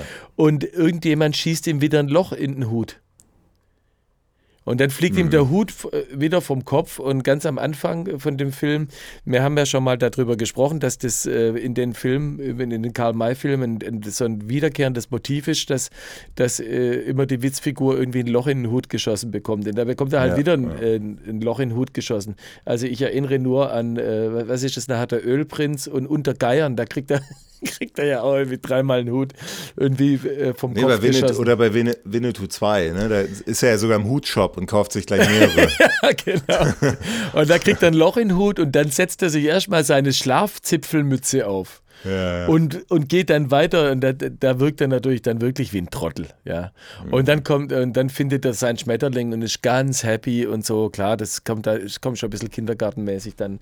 Aber mein Gott, jetzt, du musst auch einfach sehen, man hat in den 60ern über andere Witze gedacht als heute. Ja, das Ja, muss, man, natürlich. muss man einfach sagen. Ja, da waren die Witze noch viel zahmer, ja.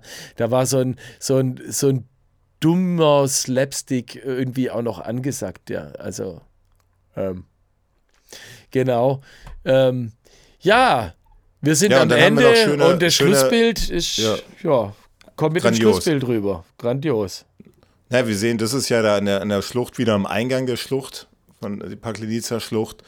Und da, da, da kann man sogar, da ist heute ein Parkplatz drauf, wo, wo Winnetou und Oschetterin da mit ihren Pferden stehen. Das ist heute äh, ein Parkplatz, dicht beweidet natürlich.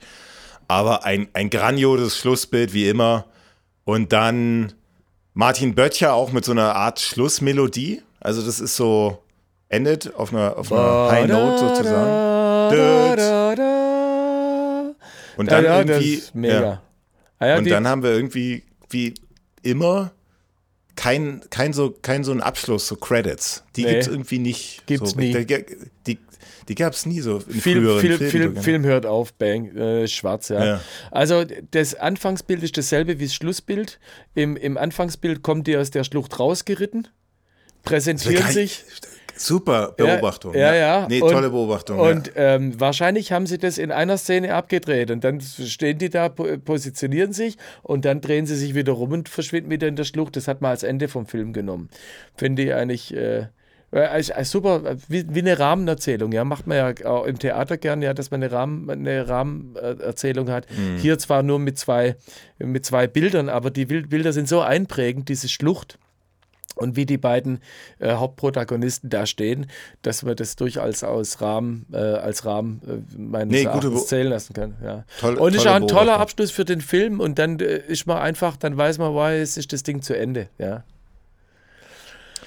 Wollen mein wir, Gott! Bevor, bevor, wir, bevor wir, jetzt haben wir es geschafft, aber bevor wir unseren eigenen Senf dazu geben, würde ich mal ganz kurz was dazu erzählen, wie dieser Film, also wie der Film äh, quasi premiert ist, also wie er, wie er, wie er angenommen ist, worden ja. ist. Mhm. Weil das ist ja schon spannend so. Also, weil es ja natürlich der erste Karl-May-Film jetzt ist. Also von der neuen, von, von Horst Wendland. Und da hatte man natürlich so ein bisschen Bammel. Ne? Wie kommt der an und, und die gerade weil der, weil ja natürlich ist immer, wenn du viel, wenn du gerade schon äh, ein Buch verfilmst, ist das nie ganz einfach, weil es immer Leute gibt, die nicht zufrieden sind. Die wollen mehr, wollen, hey, da habt ihr was gekürzt und so weiter. Also im Dezember 62 äh, hat er, kam, äh, ist die Uraufführung stattgefunden, in Stuttgart sogar, also bei dir um die Ecke, im Universum-Kino. Das, ich glaube, das ist ja. heute irgendwo auf der Königstraße. Heißt jetzt, glaube ich, anders. Aha, okay. Ähm, aber aber klar, war, war, wurde da am, genau, am 12. Dezember. Wie kommen die zurück in, wie kommen die drauf, äh, so eine Provinzstadt sich rauszusuchen? du, weiß ich auch nicht, keine Ahnung. Ja, wahrscheinlich also, da hätte man eigentlich eher Berlin so. oder München erwartet. Na ja, gut, Berlin klar. vielleicht ein bisschen damals noch ein bisschen schwierig, ja. Hm. Aber egal, also oh gut, ja. also. Mein Gott, ja, also, also die Leute, die Leute waren so begeistert, es gab Szenenapplaus mehrmals im Film. Die, die Leute sind aufgestanden, haben gejubelt. Das muss also wirklich, wirklich ganz, ganz toll angenommen vom Publikum. Aber es gab kein Prädikat von dieser Filmbewertungsstelle. Diese, da, da hat eine, ne, wenn man damals halt ein äh, Prädikat bekommen hat von dieser Filmbewertungsstelle aus Wiesbaden, hat man irgendwie so finanzielle, ja, ich weiß nicht, da fielen irgendwelche Steuern weg oder so. Auf jeden Fall hat man da viele Vorteile, finanzielle Vorteile gehabt als Filmemacher. Ja der wurde, wurde ganz schön fertig gemacht äh, vom Film, äh, äh von dieser Bewertungsstelle, weil eben ja, hieß, äh, ist so weit entfernt von, von, von der Karl-May-Vorlage, ja. Oh. Und ja, ja, also. genau. Und so, und das hat, das hat der, das hat der Horst Wendland, die waren natürlich alle so enttäuscht, aber es kam halt ganz gut äh, beim Publikum, also nicht nur ganz gut, es kam grandios beim Publikum an. Mhm. Und äh, dann hat diese, diese, diese Filmbewertungsstelle, die hat dann ihre, die hat er das dann revidiert wieder und dann, dann doch das Prädikat ausgeteilt. Äh, Ach komm, echt? Ja, ja, ja, so ist es. Und ähm, ja, ich lese mal so ein paar, so ein paar Zitate vor, so von den, von den ganzen Zeitschriften, wie die den Film, also wie die da über die Premiere berichtet haben. Also Schlangen vor den Kinokassen, wie man sie nur noch in blasser Erinnerung hatte, beweisen, dass es sich bei diesem Film offenbar um einen Goldschatz handelt. Äh, oder, oder das. Aha, äh, okay. Das, West, das Westdeutsche Tageblatt hat geschrieben, eine besonders attraktive Akquisition hat Produzent Horst Wendern mit seinem Winnetou gemacht. Der französische Jungster Pierre Brice bringt den edlen Häuptling Winnetou mit so viel romantischem Charme vor die Kamera, dass es fast schon sicher scheint, dass demnächst auch noch Winnetou 1 bis Winnetou 3 verfilmt werden. Oder die Herzberger Zeitung schreibt, so etwas gibt es. Der Kritiker, der sonst ins Kino gehen muss, geht freiwillig und gegen Bezahlung ins Kino. So ging es mir zu Weihnachten. Was kann unser eins wohl dazu bewegen? Natürlich Karl May. Mein Vater hat ihn gelesen, ich habe ihn und noch der Schulstunde, äh, in der Schulstunde verschlungen und meine Söhne taten das Gleiche und nun blicken mich von den Plakatsäulen Winnetou und O'Shatterhand an. Da gab es kein Zweifel und Überlegen, nichts als Sinn. Meine Frau sah mich erst mitleidig an, doch als ich sie mitnahm, wurde sie unsicher und nach dem Film war sie begeistert. Beim Rausgehen sah ich, dass viele Augen feucht waren. Also ja. so ein bisschen, so bisschen Storytelling-mäßig. Ja, also oh. ähm, ähm, die, die, der Vorwurf, dass ähm, der, der Film natürlich nicht an der Buchvorlage so dicht dran sein äh, dran ist, der, der ja, das kann, das kann man als Vorwurf sehen oder halt äh, nicht. Also in dem Buch spielt erstmal äh, Old Firehand die Hauptrolle und Old Shatterhand kommt eigentlich erst so ab der Hälfte vom Buch eigentlich überhaupt in das Geschehen dazu. Mhm. Der Old Firehand der ähm, möchte am Silbersee prospekten und zwar wirklich nach Silber, also in der Gegend vom Silbersee äh, gibt es eine Silberader und die will der Old Firehand ausbeuten. Das ist die, die Story, warum er dort hingeht. Ähm, äh, dann gibt es äh, eine ganz lange Vorgeschichte auf dem Arkansas River wo die, wo der Old Firehand dann mit den Trams zusammen. Ich glaube, ich glaube es heißt Ar Arkansas River, nicht Arkansas. Das ist so ein bisschen wie im Film sagten, sagen die auch Arizona. Arkansas, ja, das heißt, Arkansas. Das heißt okay. eigentlich Arizona, ja. Ah, okay, okay, okay. Aber passt schon. Passt ja, ja, schon. aber also du bist halt, du bist ja. Der, der, der Fluss, der durch Kansas und nachher durch Arkansas Ja. fließt, ja. Ähm, genau. Ähm, jetzt hast du mich rausgebracht. Ja, genau. Und da Ja, trifft er zum Beispiel auch die beiden, äh, den kleinen und den großen Bären und so, die, die, die werden da eingeführt. Ähm, da werden die Trams eingeführt und so. Und das sind einfach wahnsinnig viele Figuren. Und wenn du einen Film von zwei Stunden Länge Mhm. machst, ja, und dann nachher kommt noch der Castlepool dazu. Dann ähm, ist der Sam Hawkins ist in dem, in dem äh, Buch gar nicht Sam Hawkins, sondern das ist eine Figur, die heißt Tante Troll. Sage ich nachher noch kurz was dazu. Ähm, das sind viel zu viele Figuren. Das kann man in so einem, in, in zwei Stunden einfach nicht, nicht abbilden. Da muss ich dann drei Teile machen. Von daher finde ich die Kritik nicht berechtigt, äh, die Nee. man dem Film vorgeworfen hat, weil ähm, hätte man sich dichter an die Buchvorlage gehalten, äh, wäre der Film definitiv nicht so erfolgreich geworden und nicht so kurzweilig und einfach nur noch kompliziert.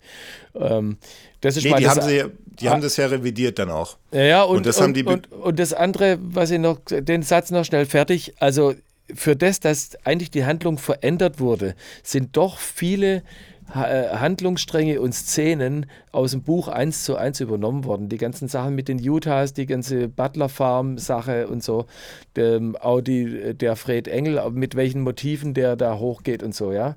Das ist, ist alles Mhm. dufte. Also ich habe da überhaupt keinen Schmerz damit. Ja, ja. Ja, die haben das ja dann, die haben das dann revidiert und dann vor allem auch begründet mit äh, plötzlich äh, hieß es dann irgendwie so, die Filmschnitte sitzen richtig, das sportliche Moment hebt die Grausamkeiten und vielfältigen Metzeleien der Handlung so flott und kindertümlich auf, dass es dem Betrachter fast nicht auffällt, wie alle Erschlagenen sich schließlich von der Ballstadt erheben. Die Farbe ist delikat, die Musik ist geradezu entwaffnend mit ihrer schwellenden Fülle sodass sie den letzten Widerstand gegen die Unwahrscheinlichkeit der Aktion überfährt. Das ist, das Ja, also merkwürdiger wa- wa- was, was ist denn das für ein Satzbau? Mein Gott. Gesch Geschwalle, aber das war halt äh, Satzbau aus den 60ern. aber Ja, insgesamt nee, aber drei, ich- Millionen, ich- ich- drei Millionen Leute. Ja, das ist oft, oft so. Also ähm, viele äh, Schreiberlinge in, den, in den Feuilletons, die sind natürlich äh, deswegen Kritiker geworden, weil sie selber nichts auf die Reihe kriegen. Das muss man einfach Selber sagen. wollten- ja. ja, ja, und die, die äh, überhöhen sich dann und machen dann ganz komplizierte Sätze, damit sie irgendwie intelligent klingen. Aber das äh, Mhm. gibt es heute auch noch. Das äh, habe ich. Viele Kritiker, die wissen gar nicht, über was die reden. Ja, also jetzt, Ja. ich, ich merke das auch, wenn ähm, ich bin auch schon dafür äh, angegriffen worden, weil ich in einer Pressekonferenz mal gesagt habe, ähm, ich äh, würde äh, ich habe, ich weiß gar nicht mehr, welches Stück das war. Ich habe mich da tatsächlich an Tschaikowski orientiert, äh, am, äh, ja, an den Werken von Tschaikowski, weil es eine sehr poppige Klassik ist für mich, ja. Ähm, und habe das nur erwähnt, dass ich mich da an Tschaikowski äh, orientiert habe, ja, und bin dann verrissen worden, weil ich mich mit Tschaikowski verglichen hätte. Ja, ja. Ja, weißt du, also, so, also äh, da denke ich dann immer, lasse schreiben, mein Gott, ja. Also, was, was, was will ich machen? Aber so klang das so ein bisschen, ja, ja, wie du schon sagst, wahrscheinlich so irgend so ein, so ein ehemaliger. Aber es war, wie gesagt, trotzdem drei Millionen Zuschauer in, in einem Jahr und äh, erfolgreichster Film Nachkriegskino. Ich habe ihn selber auch mal auf großer Leinwand gesehen im Babylon-Kino. Da war mal so eine Karl-May-Nacht und da war sogar Pierre Brice auch da und äh, Mario Adorf und Martin Böttcher und so weiter. Mario die, Adolf, der hab ich die ganzen Jungs der Verbrecher aus Winnetou 1. Wie Ja, geil, klar, Wie, aber- wie, wie geil, wie, wie geil. Aber das war wirklich, das war in Berlin so vor 10, 15 Jahren im, im äh, Kino Babylon und da, das war echt so die letzte große Karl-May-Zusammenkunft, glaube ich. Und da war ich dabei und hat natürlich mit allen geredet, so auch mit, die saßen dann echt noch äh, saßen dann auch echt, also Pierre Brice, Martin Böttcher, Mario Adolf, die saßen dann echt in einer Reihe und haben sich das angeschaut. Ja. Nochmal. Und ich habe da, also die Fotos kann ich mal hochstellen auch, die mache ich irgendwie, lade ich hoch auf unsere Webseite, die bald online gehen wird, oder die ist schon online, aber da werden jetzt, da werden wir mal ein paar Sachen hochladen, dann noch in die Archiven. Ja. Und äh, da kommen solche Bilder dann auch rein, wie, wie Martin Böttcher da, da sehr, also es ist grandios, erzähle ich wahrscheinlich in den nächsten Folgen noch sehr viel über diese Nacht. Ja. Aber da habe ich auf jeden Fall den Film auf großer Leinwand mal gesehen. Und das ist natürlich ein ganz anderes Erlebnis, als es so zu Hause oder auf dem Laptop oder so zu gucken oder zu Hause auf dem Ja. Fernsehen. Aber der Film, der wirkt dann umso imposanter. Also es ist eher, eher von Vorteil. Und äh, mit einer tollen Musik. Also grandios. Und deswegen, jetzt komme ich zum nächsten Punkt. Jetzt haben wir die silbernen Löwen. Zehn Stück. Wie viele, wie viele vergibst du? Also, Äh, ja, also ich habe auch noch zwei Punkte zu sagen. Aber gut, mach, machen wir das mit den Löwen jetzt. ja? Ja, also bei mir. Ja, also ich weiß ja, was noch kommt, ja. Also ich, äh, aber, Also, ich, Al- also sag. Ah, Junge, also das sind, äh, ich würde sagen, also acht hat er auf jeden Fall. Ah, Okay. Das sind ein paar, paar Abzüge. Gut, also für die Musik würde ich sagen zehn. Die Musik, Ja. die, die Musik, das ist absolut. Also besser hätt- hätte man das nicht lösen können. Wie Böttcher, Mhm. ich glaube, ohne, ohne Böttcher wären diese Verfilmungen nicht, hätten nicht diesen Erfolg gehabt, äh, Nee, ohne, ohne Fall. die Musik, ja. Also und, und natürlich auch die, die, die Location, also die Drehortauswahl ist natürlich auch gigantisch, ja. Mhm. Also, ähm, ich weiß nicht, es ist der erste Film, die hatten viele Hürden äh, zu, be zu bewältigen, haben wir schon äh, gesagt, überhaupt mal die ganzen Pferde dahin zu kriegen, die, das, das ganze Team da zu, zu, zu füttern, Hitze beim Drehen und so. Äh, schon schwierig. Also zwischen 8 und 9. Ja, also bei mir auch neun, neun von zehn. Einfach ga- ganz wenige Abzüge nur. Äh, ja, neun von zehn, ganz klar. Mhm. Also ich will dir ähm, äh, ähm, noch, also wir müssen noch zwei Sachen machen. Äh, einmal ganz kurz Geschichten und Plaudereien. Äh, Habe ich ein neues, eine neue Rubrik in unseren Podcast eingebaut. Okay. Am, amüsante Dinge, äh, wirst du gleich wissen. Ich möchte eine kleine Geschichte erzählen. Und dann müssen wir natürlich noch den Karl May of the Month verteilen. Okay. Ja, also wird es jetzt eine neue, also haben wir nochmal zwei Abschlussrubriken sozusagen. Ja. Immer bei jedem Film und den hast du jetzt gerade Plaudereien und okay. Äh, ich Geschichten und. Plaudereien, ja. Bin ich gespannt. Also ich, ja. äh, genau, also ich, ich plauder mal. Also Amerika, vor allem der Westen natürlich, New Mexico, Arizona, Teile von Texas und, und, und, und so, die hatten äh, über eine ganz lange Zeit ein Banditenproblem in der Mitte vom 19. Jahrhundert. Ja, das sind äh, die Leute in den Westen ge gezogen, da gab es keine Polizei, da gab es keine, keine Obrigkeit, die hatten da noch kein, kein Militär wirklich irgendwie stehen.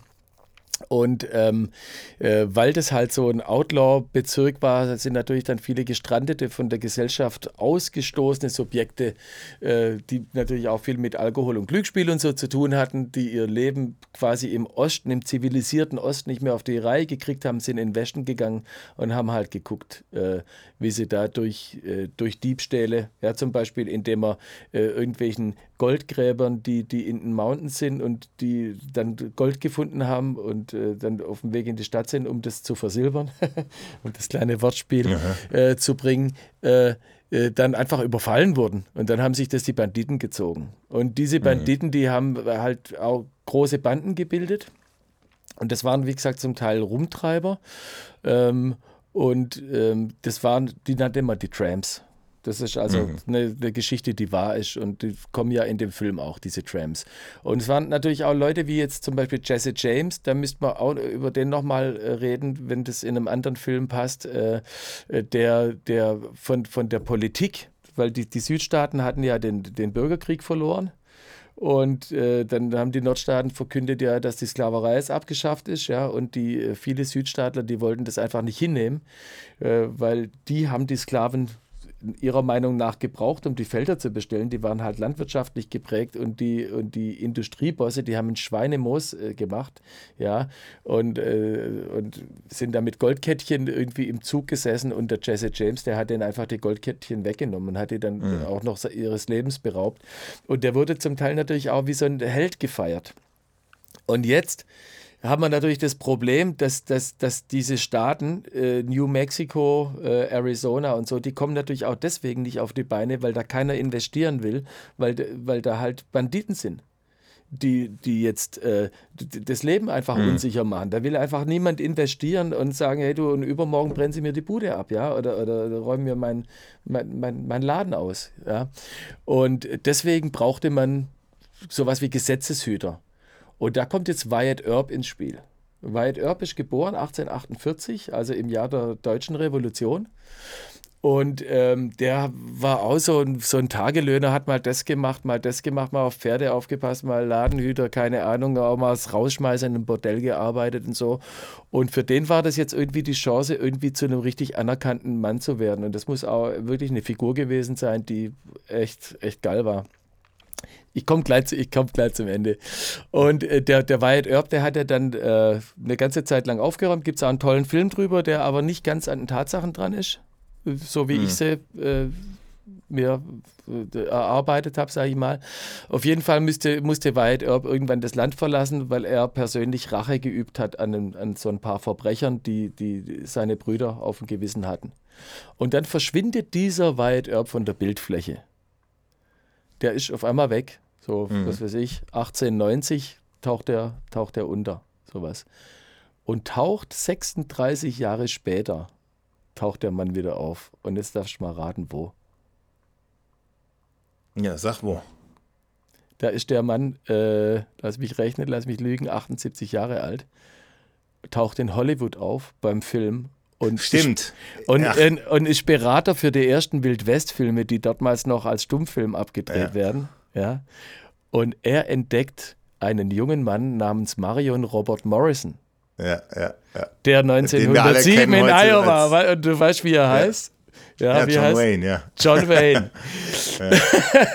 Wyatt Also das ist, also die Geschichte, die du erzählst, das ist eine Legende, ne? Also ja. das ist ja eine Legende, die John Wayne auch erzählt hat. Es gibt keinen Nachweis dafür. Es gibt da Hinweise drauf, aber man weiß immer noch nicht, ob John Wayne, weil der hat ja auch eine Menge erzählt, ob das tatsächlich so stimmte.